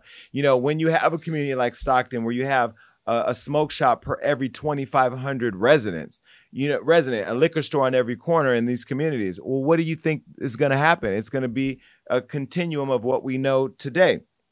I've never said I want to be any other race. I've been to Muslim countries. I don't I don't have the deep rich experience that you have of being with all the rich and fabulous in the Middle East, but I've had the privilege of being in the Middle East and I've gone to different countries and I do see what you're saying in terms of community and how they uh, have built that. But we have to get there. And it's only when we figure out forms to bring us all together. Now, Tyrese is one of the people who has pulled up to the Hollywood Unlocked Impact Awards. He came wearing uh, jeans uh, and a cloak uh, and a Hennessy cup. But, you know, you wouldn't show up to the Oscars like that, Tyrese. You wouldn't show up to the white folks' Grammys like that, but you showed up to ours. So we have to do better. When we show up, how we show up is important. This year, there will be uh, um, an uh, what we call it? Attire officers who will be outside looking for those of you pulling up in jeans with cups of henny. You will not be permitted in. Uh, there is something to be said though about our culture. Uh, we do need to do a better job of unifying. And what I love about, again, going back to my run for city council, that I'm not just talking to police and community activists, I'm talking to the gang members, I'm talking to the community, I'm talking to mothers and churches, because it's going to take everybody to really get to the cancer of the issues but that's where you have to invest in these communities you have to have economic development you have to have you know uh, things that give people things to live for and uh, and we have to stop being afraid to share our resources. I could say at Hollywood Unlocked, part of what we've tried to do is uh, invite a lot of you people who look like us from other media outlets into the fold. But y'all don't return the love to us. So if we really want to speak about it, it does make me want to say, guess what? Hollywood Unlocked Impact Awards, y'all can pull up and cover my carpet, but you can't come inside. How would you feel? You'd feel like, damn, he's creating his own world. Well, I have created my own world, but I've invited you in it, and y'all have not invited us in all the time. The Jason Lee Show, a self owned, self created, black owned talk show that's doing numbers, should be featured on every platform that's owned by people that look like me. But you guys don't show me love like that. I will say Neighborhood Talk, Baller Alert do. Mm-hmm. And a lot of our colleagues who, you know, like me or like the show do here and there, but there should be more consistency because I've consistently showed up for everybody else. But but what I know for sure is that people see me doing the work, so I don't have to. You don't have to show me the love. Uh, you know, shout out to Spiritual Word, they have too. Uh, either way, the internet didn't like what Tyrese had to say, and this is what people said under our comments on Hollywood Unlocked. One person said, uh, "As a black single mom." Who just relocated to Mexico. He's a hundred. He hundred percent ain't lying about the Latin culture. America will not taint my kids in the name of blackness.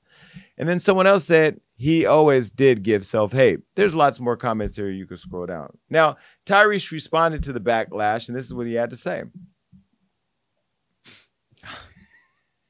It's the sombrero for me. No, he. You know what? Y'all can read it. Uh. Well, listen, Tyrese, you're a master troll. Uh, I'm wondering if uh, Charlemagne gave you donkey of the day because you know y'all don't like each other. But either way, uh, I understand what he was trying to say. And again, he's like Kanye West. Kanye has a lot of really important things to say, but the delivery, it just don't land. All right, bye.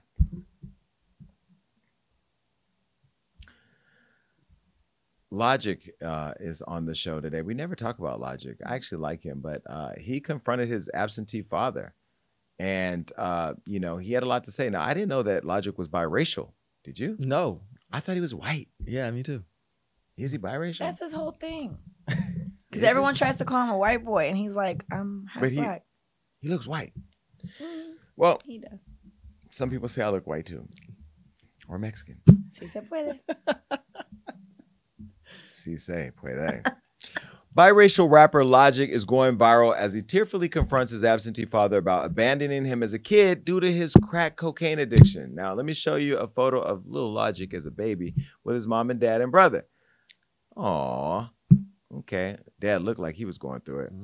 Okay, well, in his music and in his past interviews, Logic has talked about, uh, you know, being biracial with an alcoholic and racially abusive white mother and an absent drug addicted black father. Now, the Maryland rapper has even revealed that he saw his brother sell crack to their dad, who was a musician playing alongside Chuck Brown before his drug addiction took over.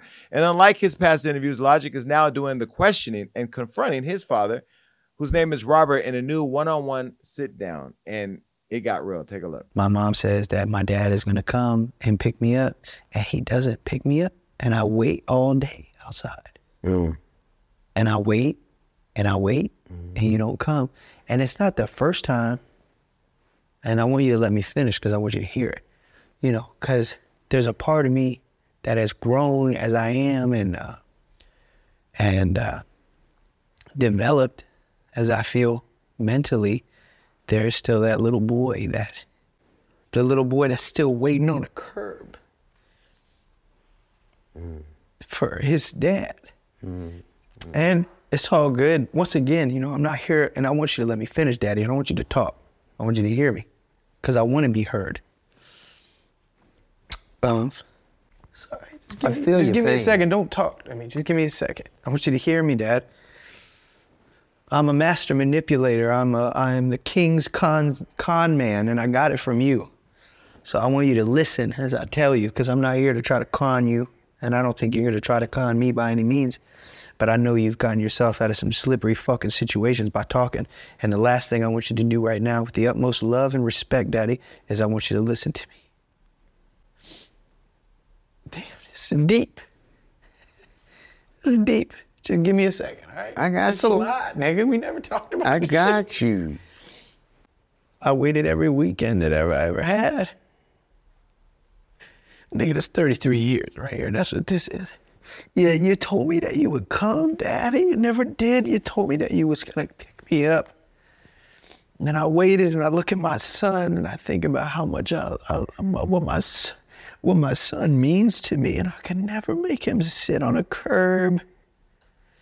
And I don't say this to make you feel bad. I, I don't. I really love you. This is not the beat you up show. This is the here we are. This is the we're going to rejoice. So let me get it out. You know, I'm a man of my word today because you aren't.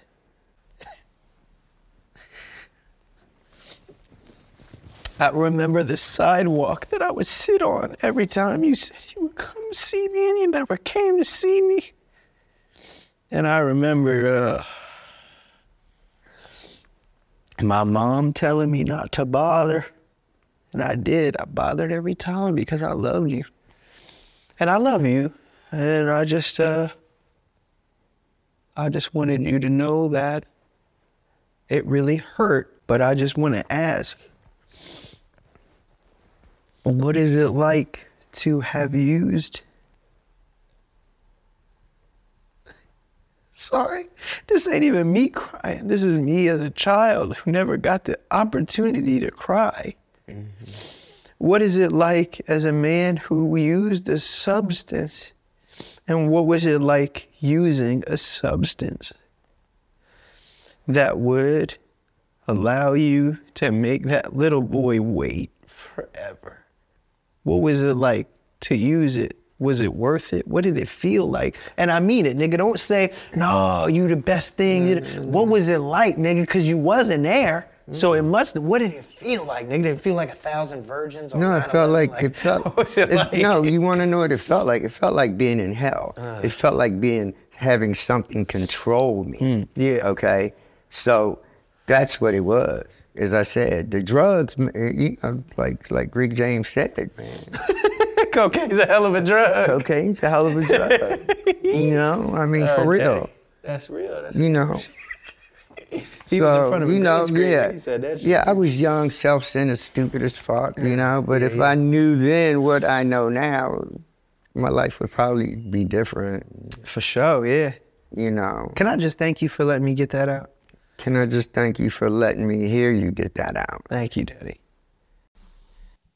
I think that was a powerful moment, and I'm glad that they were able to have it. You guys have read my book, God Must Have Forgotten About Me, and you've watched my shows over the years and my interviews. I went through my own struggle with my mother's crack addiction and her drugs that, uh, you know, I had my own revelations. But I will say, thank God, thank God that He did not give me those issues where I needed that type of closure.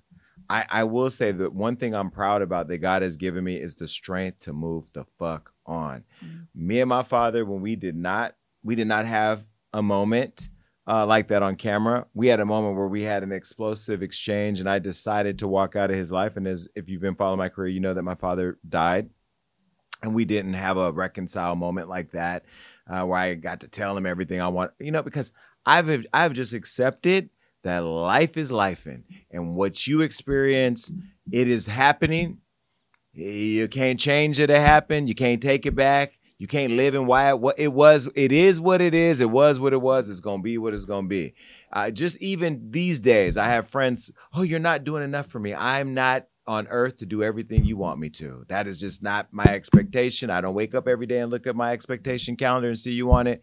So I'm glad that he was able to have that moment because he needed it. And I think that moment, because it has been shared, and I know how the internet, I know how this works, it's going to help people who are struggling to get through those feelings. But let me tell you something about closure. figure out how to find your closure without anybody else. And then anything you get with somebody else is just a cherry on top. I if I would have had a closure moment with my dad before he died, I don't think it would have been emotional. And I can tell you right now, my hand to God, or the city council seat that I'll be sitting in soon, you will not see me anywhere crying about me and my dad and what we did or didn't go through, what we did and didn't have, him leaving me on the side. That's just for me. That there's no pain there. There's no there's no wishing that it was different. There's no, oh my God, I wish he was here to see me. No. There's no I everybody who's not here to see my success if you didn't see it when it was percolating, you don't have to see it when it's maturing. It is what it is. Uh, that's not to diminish Logic's logic in sitting down with his dad. I think it was a powerful moment to see a man reveal his emotions that way. I think more men to, need to be vulnerable. I'm in therapy. Shout out to my therapist. I think more of us need to seek that help and support. Uh, but um, I just pray that people can just enjoy the little life they have because this thing goes really quick. Uh, and in 46 years, soon to be 47 years, I'm happy. You know, the things that stress me out is I have so many dreams that I want to accomplish that I try to accelerate everything, but I realize that when they happen, it happens when it's supposed to. And then when other things pop up, like running for the city council, okay, got to make that a priority too and make it fit in what I'm doing. But you know everything is what it is and and everything happens when it's supposed to. I'm glad this happened for you logic but for everybody out there that may have this experience with their father or their mom you don't have to have a moment where you sit down and let them know how you feel. You got to get out how you feel. You got to figure out closure and closure is important but uh it ain't got to look like that. I don't know. What do you guys think I think it's a huge, huge deal. I love that for Logic, but more importantly, I feel like I, it's very powerful for the dad to hear that and for like him to get that feedback and be open to sit in that chair and kind of take the blow, but to congratulate Logic for opening up.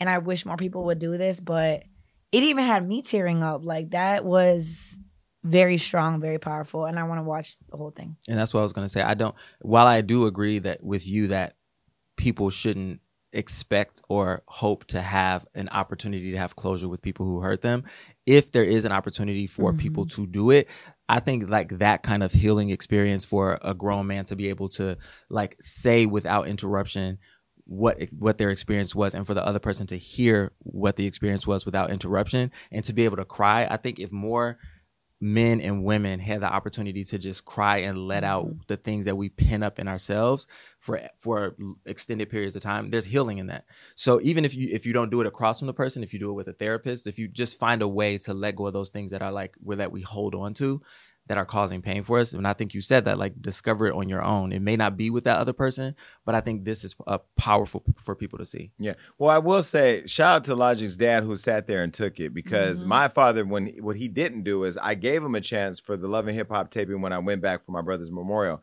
I said, this is really your chance this this is the medium I'll give you to show up. And he didn't show up for me, and that was when I decided it was over. Mm. So so I do say I do agree with you. Like the level of courage that Logic's father had to have to be able to show up and take it, and to be told to like sh- be quiet and don't say he called him nigga a couple times. That's how you know he meant it. Um, and now that I know you black or have black, you can say nigga because I was about to get you get on your ass for that. But no, I mean I think that yeah, there there there does there's something there, and I do know from what we saw, if, if depending on how that finished, they're going to build a stronger relationship, mm-hmm. you know, out of that vulnerability and out of that. I just pray that Logic doesn't have the daddy issues that some people have. Some people have mommy daddy issues. Oh, wish my mom would have, could have, wish my dad would. They didn't. They didn't. And they ain't going to. And if they do, they ain't going to be able to do it when they didn't do it. It happened. Deal with it. Okay? Well, I mean, that's my logic. No pun intended. Bye. we haven't talked about this person in a long time. Thank mm. God that we're out the group chat, but we do love her here. Chrisean, um, she's now going to court. She's been sued. Chrisean is has an assault suit coming from James Wright Chanel. This is the guy that got famous off the Patti Pies and then went on tour with Tamar Braxton. And haven't seen James in a long time, but James Wright Chanel was allegedly uh, abused by Chrisean. Remember Chrisean Rock? She got into that altercation. Well, now she's officially being sued for allegedly assaulting Tamar Braxton's backup singer and friend James Wright Chanel. This all went down in LA uh, back in November when Tamar was on tour. Uh, and her right hand man, Latroy Davis, came out and accused Chrisean of punching James and knocking out his teeth. She allegedly attacked James after being told that she wasn't invited to perform at the show, even though we thought she was invited. But that she was just there to participate in a twerk contest. Chrisean was set up. I don't care what nobody says. Chrisean, you know, you like her or not like her, she had the clout at the time. I don't know if she still has it. She still has lots of followers, but she was the hot thing that everybody was talking about all the time. Well, remember Latroy went on the whole Instagram and posted this? Take a look. He said that we need to stop rewarding bad behavior and bad people, and he's disgusted by her that she assaulted James, and she call, he called her the ghetto hip hop trash ass girl. Well, either way, she was the ghetto tr- trash hip hop girl that y'all invited down there for what? It was so weird. And again, it looked like a cloud chase. Well, Chrisean denied the whole thing, saying that the claims were ridiculous. And then she, uh, a video surfaced of her harassing Tamar's team on stage. We played that before, but I'll show you again. do it. They said y'all wouldn't come. They told us we had to be small rooms. Um, and so we proved everybody wrong. They said y'all wouldn't stand up. Ooh, stay with it. And so we got you this cake, this love award cake. We're so proud of you that you believed in yourself and that uh, you didn't let anybody hold you down. They got pineapple in it. And so, y'all ain't never been to Tamar's house, but I have, and there's something that's missing at her house on her wall. Well, Tamar eventually broke her silence. We recapped all this before, but again, if you missed an episode of our show, here's what she said. Um, I wasn't going to say anything out of respect for James and his trauma and what happened um, to him. And when I say what happened to him, he got assaulted um, at my show. Um, and and it was by Chrisean, but um, there was a lot of events that I believe were misconstrued. And so while I'm not going to set out the time and clear every little thing up for everyone, I, I want you to know um, the reason why I decided to say something. Um, number one, I care about my team. They're all of my friends, and we put this all together for the fans. Um, I'm not a clout chaser. I don't. I don't need that. Like my circle is this small. You know, I um, don't have to sell tickets for. You know, like oh, I need to sell tickets. Let me do this, that, other. This show has been sold out for a month. Um, I didn't have an opening act. I knew. I didn't need an opening act because I knew my sister was coming in the middle of the show. Um, and you know, when you're in different cities, you invite different people. Um, and Chrisean was definitely someone that I invited, someone that I, I actually, you know, looked at from afar as like a, a younger sister. She's from Baltimore. Um, I knew that she was rowdy. You know, I, I, didn't judge her because of that. You know, I felt for her on, on, so many occasions, and I just felt like, oh, this was somebody I wanted to meet to, you know, possibly take under my wing because you know everybody knows that I don't have the the best. I don't have the best pass. I'm sorry, I have a filter. I washed my face. I look crazy. Okay, um, you know, and in my journey of being a better person, I wanted people to, you know, accept me for the new person that I was. And the only way that they could do that is if I was given an opportunity. And so that's really all it was. Um, I didn't call her and be like, oh, come on and perform in my show. Um, I already knew Toni was planning to perform here at this LA show. Um, she had sent me her number a while ago on a DM, and I reached out to her. Um, and like I said before, like we all have, you know, Chrisean is like a little sister to all of us watching her, and then watch her make mistakes. We want to help. We want to help, and this is what this Love and War tour has been about. You know, I have called several girls that I didn't, I didn't know Drew Sidora, I didn't know Tiffany Evans, um, I, I didn't, I don't know, um, I don't, I didn't know any of them. Well, James even went live from the dentist's office, and although we couldn't see him maybe his teeth were missing. This is what happened when he went live to tell us about his visit to the dentist. Assumptions and how people feel and what people think they know. I am at the dentist. It has to be fixed, and that's what's happening right now. So don't get online saying what didn't happen, it didn't happen. And no, I'm not going to show my face. My face is beat. If you guys see my face, you can be pissed off. My face is, it's toe up. So right now, I have to get teeth fixed. That's damaged.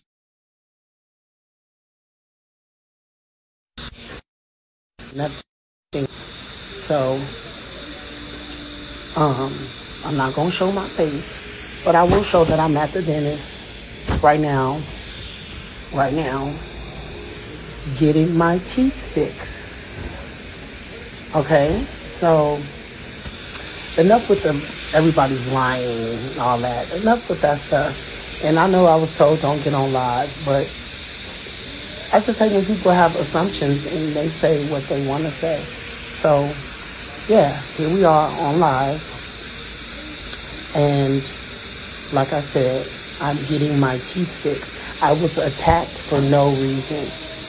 The anger of the, anger over Well, since November and the incident that went down for all of us to watch, we've all had opinions. It's now going straight to the courthouse because James Wright Chanel is suing Chrisean Rock over the alleged assault. Now, James is saying that Chrisean struck him several times using a hand with large champion style rings, which caused multiple face lacerations and two broken teeth. Now, she was on the show and we've seen what he's talking about. She had uh, the the rings that spelled something out. One of the rings was missing because we believe that Blueface had it, but he's in jail, so we're gonna let him. We're gonna let him dodge this bullet, no pun intended. Now he also alleges that she called him a homophobic slur in the aftermath of the incident. Now James is suing Chrisean for the assault and battery and emotional distress, and he's seeking compensation for his medical bills and other damages. Um,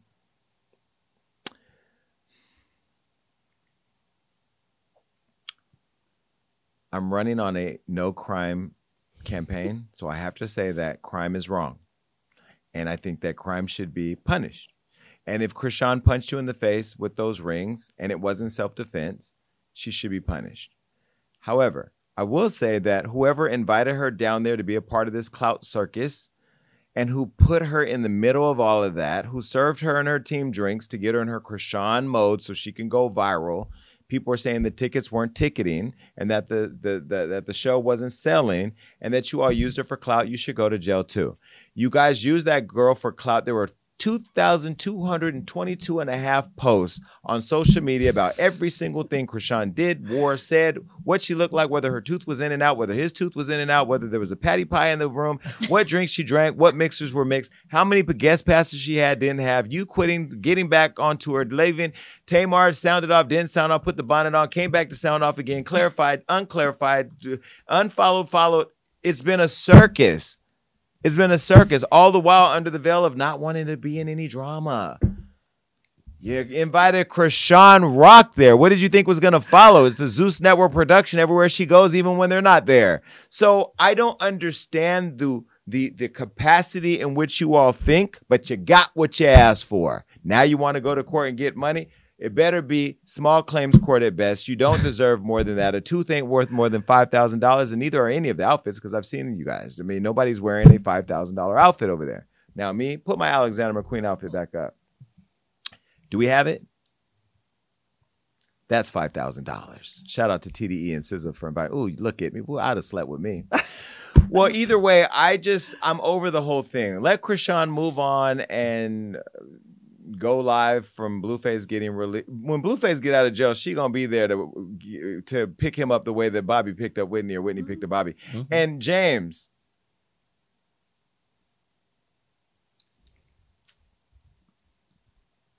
I don't know. It's a lot. I don't want to make fun of anybody that got assaulted because assault is wrong, but Chrisean was there by herself too. Her friends weren't even in the room for what she said. Allegedly, she was in there by herself when this all went down. And if she felt like somebody was walking up on her and getting aggressive, you know, she, you know, maybe she did what she had to do. What do y'all think? Listen, like you said, if if it was an unjustified attack, then she should of course be held responsible. Um, but also, like you said, what did they think this experience was going to be to invite this girl to there for a twerk contest and get her liquored up? Like, come on. I feel bad because I feel like when it now when it rains it pours for real in Chrisean's world. Like first they were dragging her for the face tattoo. They were dragging her for calling. Well, she should be drugged for Well, yeah. They Now were dragging her for going on live, calling Palestine, Pakistan. She that whole did? thing. Yeah. But again, she doesn't She- know. no, you no, know? she doesn't know. She, but she was saying more stuff about the that whole conflict. I don't want to slander her, but this is just. I feel like she's going down bad right now. I Just, feel just turn off the live. Just turn it off for a little bit. Turn off the live. Do you think something? Do you think she'll be like in jail? I'm not that? going to Can go- speculate. I'm not going to speculate on if she'll be sharing a, a cell with Blueface. I mean, this could be her way of trying to get closer to Blueface because we all know he's serving time. Right. You know, hopefully he gets kicked out of jail. On the upcoming episode with DDG, I actually asked DDG to go visit Blueface with me. You're going to have to wait and watch what happens. And side note, I ordered all the Blueface merch. Where's my shit?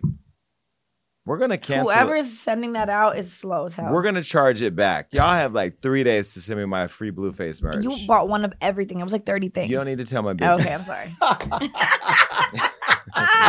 well, either way, Chrisean, we hope that you see your way through this. James Wright Chanel, can you eat? Can you can can you eat a pie now? I mean, with the missing teeth and all. All right, well that's it. Bye, Chrisean. Bye, boy. This one's gonna. Be. Open. Club Shay Shay done got hella messy, y'all. Okay, Mo'Nique called everybody out. We couldn't even put a name in the title because she didn't call everybody out.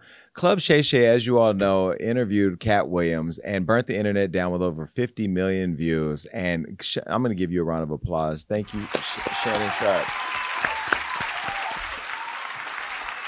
for showing that you straight niggas are messy too. because Shannon Sharpe, you are the messiest queen on the internet right now. And you know what? You may have been uh, running plays on the yard, but you are running the plays that Miss Wendy Williams created from a long time ago and that I picked up the torch to run, but you are running and blazing it down. And what I hope you know is that all these views that you're enjoying and all this money and these clicks, you're going down a path of no return.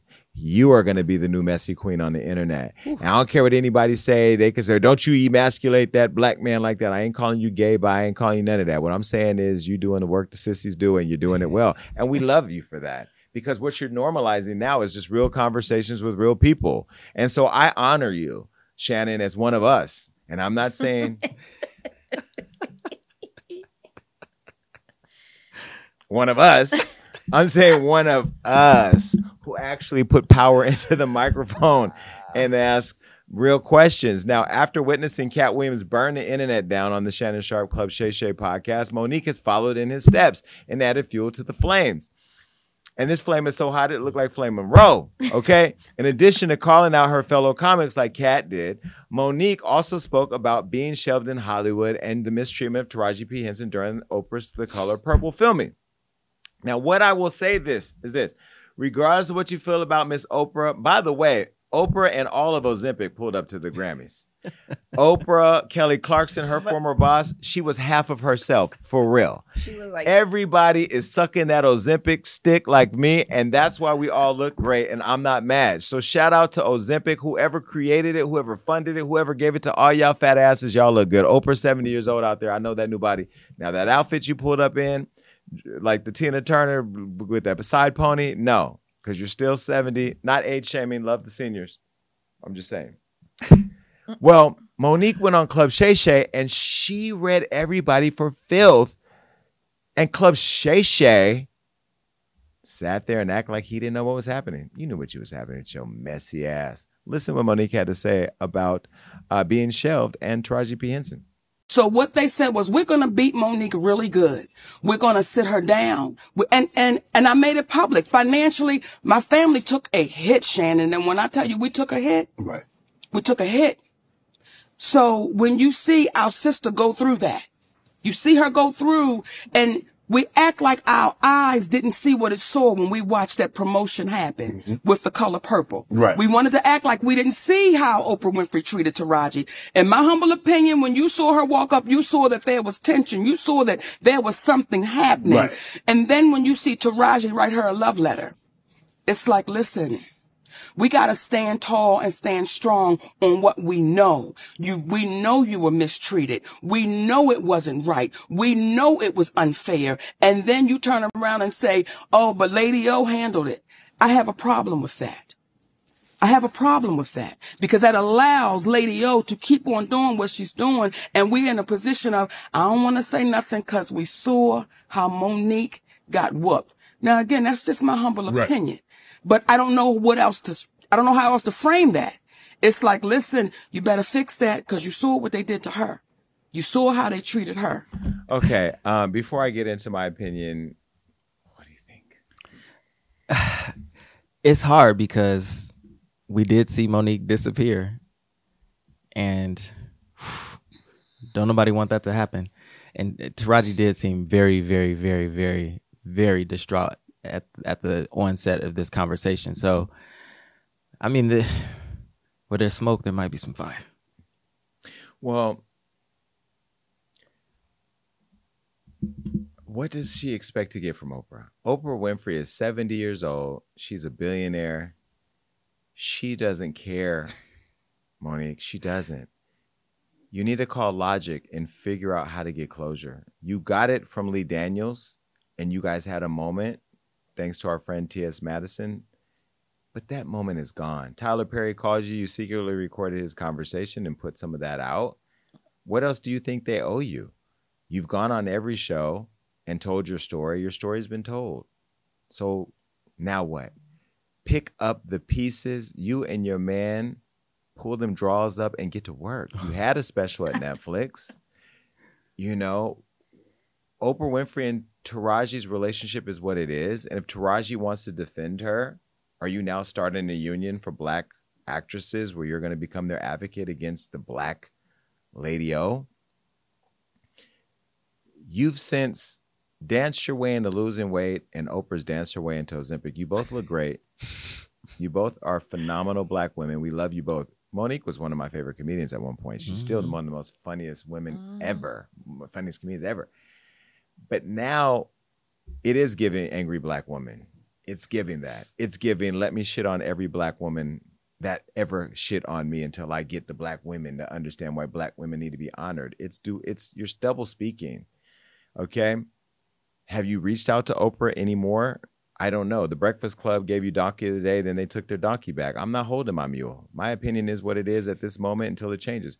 Mo'Nique was supposed to be our last guest on the Hollywood Unlocked with Jason Lee podcast, and actually on my way to the airport to go interview her, she canceled Yep, I remember. with no explanation. And it was the really nice, nastiest apology for her. It's like, oh, you know, like there was no consideration. So to watch her call everybody out for not being given consideration or Lady O not being considerate, you did the same thing to a black owned media company. So you and your husband, with your freak nasty asses, did it to me. So what's the difference? Um, I, I I think what you're doing is criminal because you're being very manipulative and nobody feels sorry for you. Not over here. So I know that Charlemagne walked his apology his his donkey of the day back because you know he's been in therapy longer than me and he believes that by some way apologizing for your feelings was the important thing to do. You walked you called him Leonard, you walked him through the apology. Um do I think Oprah does enough for black media? No. I've called her out for that. Do I think that Oprah could be a nasty person? I don't know. I've met her once or twice, and one moment I had a great experience. The other one, I was screaming her name and she couldn't hear me. So, you know, whatever. but I still, Oprah's still Oprah. She's done a, a lot for the black community. She's done a lot for Africa. She's done a lot uh, over her life. And ultimately, she doesn't owe anybody anything. Now, she does owe good working conditions. And I think when you're on an Oprah production, you know, you should have a nice trailer. You should have nice food. You should, I mean, we all know the food. I mean, she has part ownership in Weight Watchers. There should be like no problem with craft services, right? And Taraji being a big artist that she is, although last time I saw you, Taraji, it was giving kind of, it was giving kind of not enough for me. You were a disappointment. All of you guys are caught up in your egos. Nobody gives a fuck about your egos or your money or your little dresses or your little lack of comedy shows or your cancellations. Nobody cares. These are rich people fucking problems. There are real problems happening in the world. Okay? Why? Because I'm looking at them. We're tired of hearing about you and Sidney conspiring to bring down Black Hollywood. Go get some money and invest in your own projects. I built a multi million dollar brand from scratch on my own. You mean to tell me with an Oscar, with a shiny award that means something to all the white folks you're still trying to please is not enough for you to go and find somebody to give you two nickels to rub together and create a production of your own? Do you not have the talent? You don't need to have Netflix give you millions of dollars. You could have went got your little two nickels. You and your husband are freaks. Launch your OnlyFans account, run up the money, go rent a theater for $5,000, film it yourself, and then put it on Backdoor or some other platform where you can make some money. Why is everything about the affection of white people and taking down Oprah? Oprah did more for black people than you ever did with any joke you ever gave. And by the way, I'm tired of the gray streaks. They're just, it's not giving. I'm tired of holding my mule for you. Everybody and feeling sorry for you. You shitting on Tyler Perry. Tyler Perry has done a lot more for black people than you ever have. When Whitney Houston died years ago after my party, he lent his plane to flying her to her family, her dead body. When um, Fantasia was homeless or lost all her money, Tyler Perry is the one that carried her for a couple years. Tyler Perry used to sleep in a Geo Metro with his big old long ass, homeless, and built a billion dollar brand and don't owe nobody shit. So why is Tyler Perry a continuum of this attack? At some point, somebody need to call you out for being a big, nasty, trifling bully who burnt bridges and don't nobody want to let you back over here. I wouldn't trust you the way you behave you can be good for Club Shay Shay, but I just know he didn't give you a check for all the millions of dollars he about to get from your interview. So while you're competing for clicks, they competing for checks. That's why Tyler was in the conversation about buying the BET network from a white woman while you were sitting there trying to bash him. God don't reward ugly. And right now, hold on. You show is ugly. Robert? That was another good old read. That was not a read. That was a read. Well, let me give her this one then. I was rooting for you. We were all rooting for you. How dare you? I mean, was it true though? It was it, it was a very good, concise perspective. Now everybody has their head up her ass, and people, oh my God, we just want to see everybody get together. no, no, no. Some people don't need to get together. And Charlemagne, shame on you because you are you always say uh, you see you send them healing energy. She needs to heal. Well, this has been going on for twenty nine thousand. This has been going on since twenty nine BC. Oh, not before Christ. Okay. How many more days do we need to hear about how Oprah wronged you? Okay, she didn't give you a chicken wing outside of the uh, the the the the color purple trailer. Who cares? She called Oprah. Oprah gave her a trailer. She's done. We saw one clip of them on the Empire State Building where Oprah never been. Oh my God, look, we're reading their body language. All you forensic body language artists out there, your forensic experience led you to read uh, the Ozempic filled body of Oprah Winfrey and Taraji P. Bad Boy Henson, Baby Boy, whatever the hell that movie's called. I just don't know how much longer I can take it. Unplug me from the world of Mo'Nique as we know it. Mo'Nique, your your Netflix special was trash. I know that you have a lot to say about Netflix. Should have gave you lots of money when I watched it. They saved, they dodged a bullet. Because if they would have gave you all that money for that, now the Mo'Nique, when you were blowing powder milk out your titty, Mo'Nique, you were funny. You're not funny anymore like that. You look like granny that just mad, just mad, and you like Ralph White are gonna ruin your legacy. Ralph White, the the slumlord poverty pimp that I put on my platform, and it's sad because you're so passive aggressive. You know, hey sweetheart, you you know I I know you're kind. I deal with you all the time. They're called record labels. Promote our artists, please, because you know they're phenomenal. Bitch, break the bag. So I don't feel the same way that everybody feels. And I don't care if I never get the interview. I would love to have this conversation with you in person because I'm going to keep the same energy. But this is not the energy you want. Shay Shay's messy ass, what he going to do is say, well, we're going to tell us, Mo'Nique, what you think? And he going to let you lay everybody out. And then he going to go live and say, I didn't know why she did all that. What, what? You knew what she was doing. Shay Shay. what you think? Well, I don't think there's much to add after that, but I will say, in a positive light, that's one of the best photos I've seen of Mo'Nique up there. And You're being shady. shady. oh, I know it's not shade. I think she looks good. Can I just take this moment to say I respect everybody who comes on the Jason Lee show after this podcast because you show that you're like like DDG pulling up one of my favorite people now. Blueface has more courage than a lot of you people because they they have no fear to come and face the fire to keep it real. Like this is not a platform where we want to kiss ass to get it. We're not gonna do that. We're just gonna keep it real. Now, if you want to come and set her set her straight, you're more than welcome to. But um, but Mo'Nique is a beautiful woman. Let me say that she's beautiful, but her her her behavior is just so annoying that it just it just taints. You know what the taint is, right? Mm-mm. Below the balls. It's between. Go home and ask your man to lick, but The, the, taint. gooch? That's the taint. Oh, I never heard that. Anyway, well, after defending one black woman in Hollywood, Mo'Nique then called out another one because that's what she does. Tiffany Haddish, our friend to the show and my future baby mama. Now, in 2018, Tiffany spoke on Mo'Nique's drama with Netflix. 2018. And she suggested that Sidney Hicks, Mo's husband, who doubles as her manager, was hurting her career. Mm.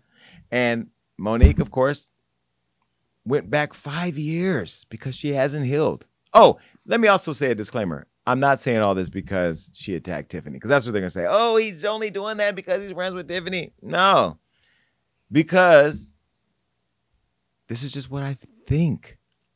This is what she said about Tiffany. Oh, beautiful sister Tiffany Haddish Mm-hmm. Did an interview with GQ magazine, and this, in my humble opinion, is where we keep throwing each other under the bus. Mm-hmm. You're doing an interview with GQ magazine, and I, I'm assuming the journalist was a white person, mm-hmm. and the conversation turned to Mo'Nique. And she said, Well, I don't do business like Mo'Nique do business, and I'm glad I don't have that husband of hers. But she don't know your husband. And when I saw that, it's like, Tiffany, if you had a husband like mine, you may not have two DUIs. Mm. If you had a husband like mine, you may not be caught up in what looks like you could have been grooming a child. Mm-hmm. And I say all of that with no judgment. But when you speak about having a husband like mine, you open up the door.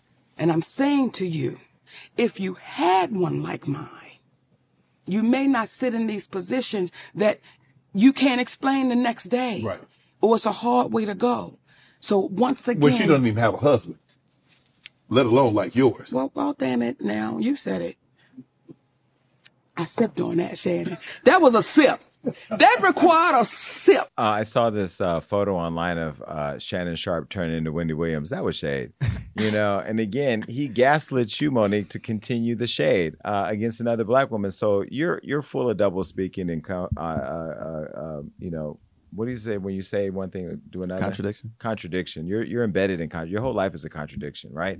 Um, but you know you slammed Tiffany and and basically said the only way a woman doesn't make mistakes is by having a man in her life. I have lots of sisters who don't make mistakes, some of which that don't have a man in their life. And those that do have a man in their life aren't their father protecting them from making mistakes.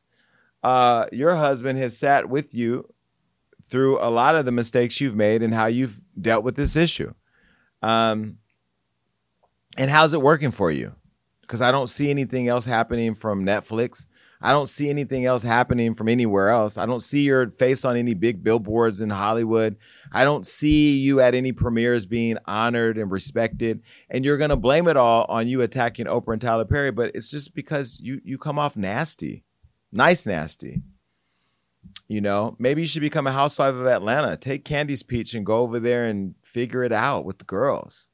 Mm. You know, it's a check. You're a good one. Well,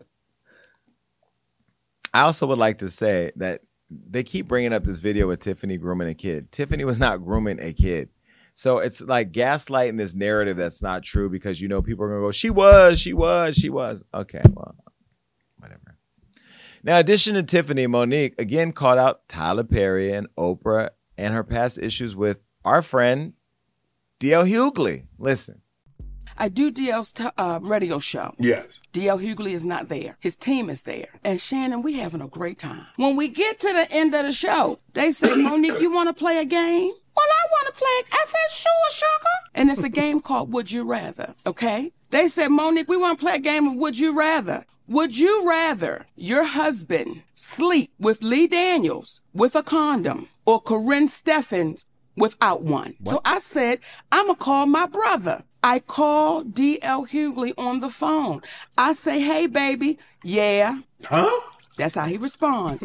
I said, listen, I just got off the phone with your team and they wanted to play this game, Would You Rather? Asking me about my husband and Lee Daniels and Corinne Steffens. And his exact words, well, that's how we do it. Every question don't need to be answered. Right? So again, I don't know. For me, it's double speaking. It's a contradiction. Am I missing something? Please correct me if I'm wrong.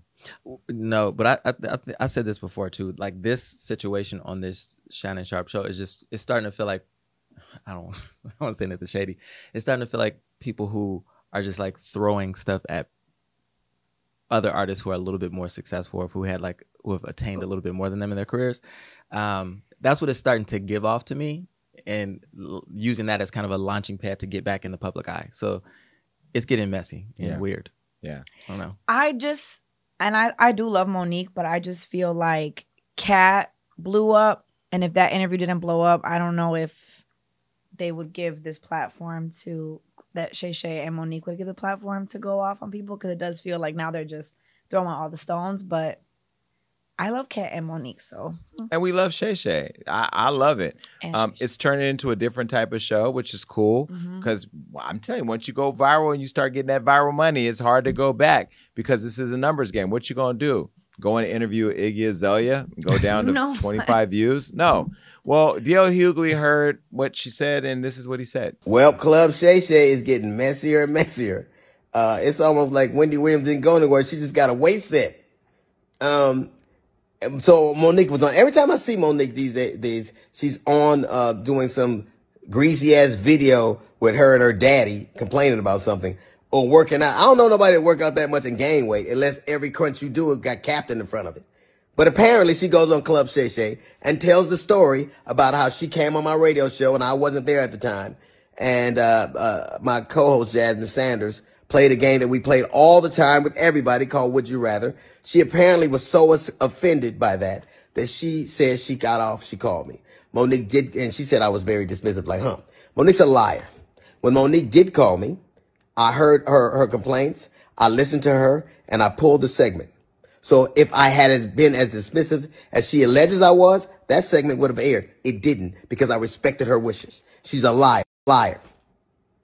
It's, also befuddles the shit out of me how somebody who has a comedian talks as much shit about everybody else as she does. She has the temerity to be offended about anything as much shit as you say about people.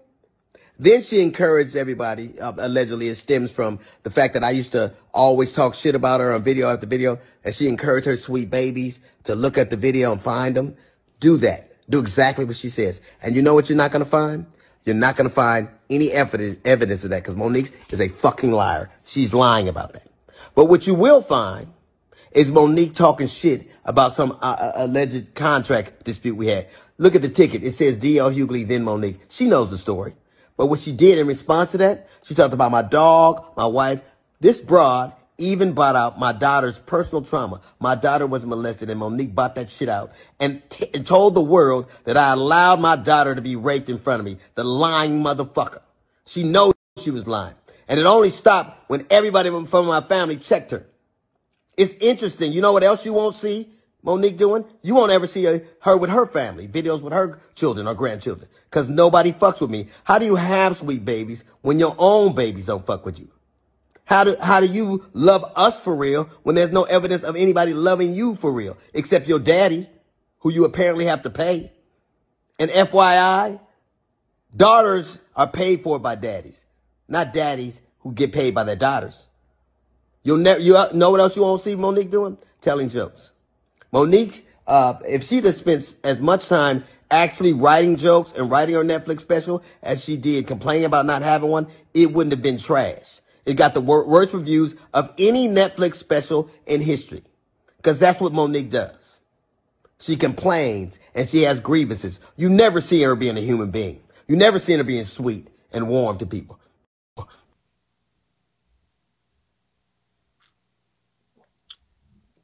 Is this the appropriate time to say DL Hughley is coming on the Jason Lee show? Well, we can just delete all the things I said before because I hadn't even seen that and he said it. This is what I'm saying. Like, I don't lie. I just say what the world sees. I didn't say all the other stuff he said, but I can't wait to interview DL. We just suffered an earthquake, by the way. While we're watching that video, an earthquake literally Felt just that? shook. You didn't everything. feel it. I was you looking didn't at- see the earth. You didn't. How much? Four point seven. Earth. You didn't feel the chandelier was My moving. whole you didn't feel laptop it? was like, Yeah, there was an earthquake. You felt it? it was huge and long. I was just in Pause. that read. Or maybe that was Mo'Nique getting closer to the screen. You know what? Either way, Mo'Nique hopped back on her Instagram live with her husband, aka Daddy, and addressed DL. Look, I posted what you said. And then when you said on on your when you were really going for it with your shades on and you said Mo'Nique said I stood by and watched my daughter be raped. D.L. Hughley, that's your conscience talking to you, brother. I never said that. I never said that. And I want to be a little clear about something else. Never would I try to do anything to harm any of your babies because we got babies too. So never would I try to do anything to harm your children. However, what I was saying to your daughter and to the other daughters out there, I know what it's like for your daddy to know you've been touched and he not protect you because my daddy did the same thing. That's, that's what that whole point was. But I I was showing why I would call you a coward, brother. I don't think it's brave that you didn't protect your baby. So, so when I said what I was saying, let me be clear to you, D.L. Hughley, it had nothing to do in reference to your family, and you know that. Now, when you were speaking and you were going off, and you said, um, uh, what did you say? She was so offended by the game we play, but you didn't say what the offense was. And that's the part for me that is disheartening that you continue to try to trick and smoke and mirror our people. If you're going to say it, say it all the way through. When you say family is sacred, you are absolutely right, baby. You're right. But when you say would my husband rather, and you co sign your team of people doing that, well, isn't my husband sacred? So you got to be careful in your words because the very words you use, DL, they're going to come back and they're coming back to bite you, baby. And what I what I also said on Club Shay Shay, when I looked in that camera, I said, DL, I love you, brother. And I don't know if you didn't hear that part, but we really do. We love you, brother. And if ever you get courageous enough to want to have a conversation, we're always open to it because doing that, it shows how our community can get better. When you're wrong, as we have said to you, hey, brother, we apologize on that one. Yeah, incorrect. What type of medication are you guys taking? You gaslight somebody by attacking them and then invite them to a resolution? Fuck out of here. Like when you choose your bed, lay peacefully like this in it. I'm sorry. Like that to me was passive aggressive, manipulative, dangerous, borderline mentality behavior, in my opinion. I've seen mental health.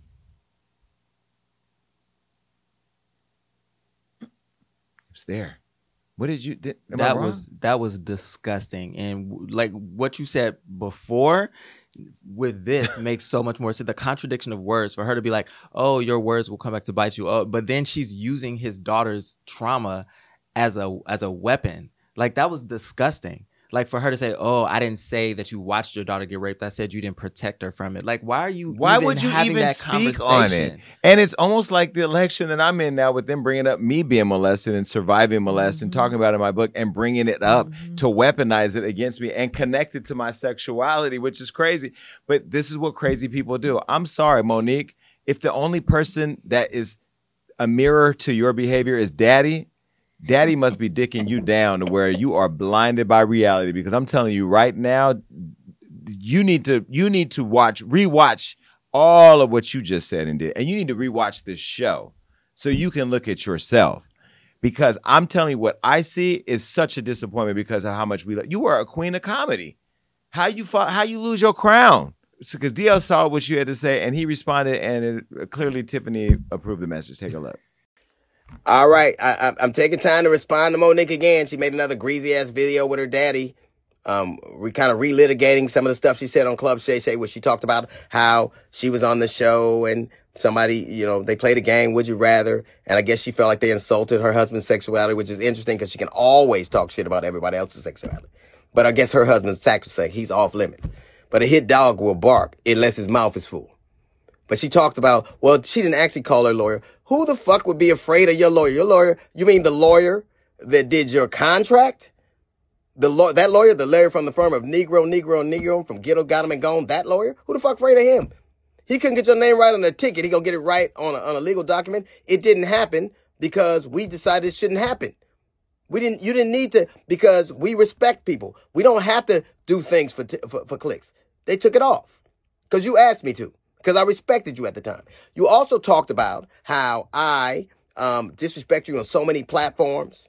Uh, but you have yet, you have this impeccable memory where you can tell to the degree, well, who did what to you and why and what happened, where you were, but you can't pull up one time on any platform that I said anything about you at all because you know you're lying. You got that piece of paper and that big ass memory, but you can't pull one up. My biggest mistake is saying yes to you. I should have said no when you came on my, you couldn't come on my radio show. I should have said no that I wasn't playing those dates with you. As a matter of fact, I, almost anybody who says yes to you at some point is, is, is in this milieu with you. Almost anybody. So I would suggest anybody out there, you can say yes to drugs, but say no to Mo'Nique. You talked about how, um, my children, families are uplifted. They weren't when you were running across Vegas. I mean, on the stage in Detroit. They weren't when you talking shit on social media. When you got your ass whipped and your tickets dropped, then they became off limits.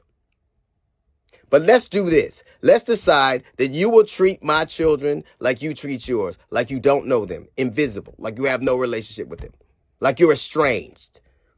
You're like you're unfamiliar, like you don't know them. You also intimated that I was coward. You know what I'd never do? I would never let my woman take care of me. I would never let my woman get evicted from her apartment. I would never let my woman has to ask another man for money. I'd never do that. Can your old man say the same? He loves you. Of course, he gotta say that. You claim him on your taxes. He's a dependent. He's sitting there with you right now. Uh-huh and everything. Cause it ain't like he does anything else. But you never address the salient point. I said that if you spent as much time writing your Netflix special as you did arguing about getting it, it wouldn't have been trash. It was. I didn't say it. I defy anybody out there. Stop listening to me. Watch it. Read the reviews. Read the reviews. You begged for something. You made valid points that women are underpaid, that they're not valued. That's absolutely right. So you would think that when you got a chance to do something that you could argue for, you'd be up for the challenge, but you shit the bed because you never are ready for it. Because all you ever do is complain about what you don't have. You're never ready for the moment because you're always living in the past. I said it. You, if you spend half of your time doing as opposed to talking about who didn't do for you and what they did for you, you'd be a lot further along. You wouldn't be evicted. You wouldn't be working for your man. You wouldn't be asking other comics for money. So you got all the ingredients. Take that piece of paper that you're running down the list with, and that pen that you got, and that daddy sits next to daddy sitting next to you, and do what you can't do. Do what you never do. Write a fucking joke.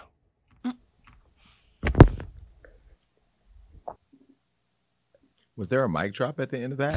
Sound- um, DL, I can't wait till you come on the show. There's so much to get into. Uh, well, listen, in the midst of all the back and forth, um, Mo'Nique says she's going to go on tour with Katt Williams. So I wonder if Club Shay Shay is promoting that. Either way, I'm glad that she's going on tour. Here's her announcement. I want to talk to y'all about our brother Katt Williams. Now y'all know that is my fraternal twin brother, non-biological. Okay? And I want to tell y'all about my twin brother Katt Williams, baby. Guess what? I'm gonna be joining my brother, my twin brother, Katt Williams, on the Dark Matter tour. So I'm excited. We are excited. I cannot wait to see y'all. Connecticut. I see y'all tomorrow night with our brother Katt Williams. Albany, New York with our brother Katt Williams. And I'll say this too. And I told him this. I said, for as funny and as talented as you are, your heart is far bigger. Real talk. And that brother done touched our community, baby, in ways that he's never even talked about. Those are the real ones. Because as they say, real G's move in silence. Oh, Did she just get turned on by his comment? Why is Sidney in every post? Why can't she just do it alone? And who's going to be headlining that tour? Because the minute that Katt headlines and doesn't let you, and you become an opener to Katt, an Oscar-winning opener, baby, baby, we gonna be right back on Club Shay Shay. This time with our feet up, because it's gonna be therapeutic. All right, well that's it. Enough of that. There was a lot in today's show, right? A lot. Let's just get to thoughts and prayers.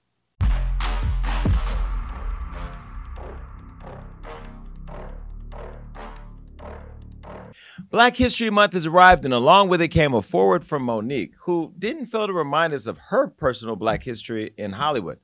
While we've heard this song and dance before, it hit a little different this time around as Mo'Nique has not only been validated by Taraji. Henson, but by other celebrities who've witnessed her mistreatment firsthand.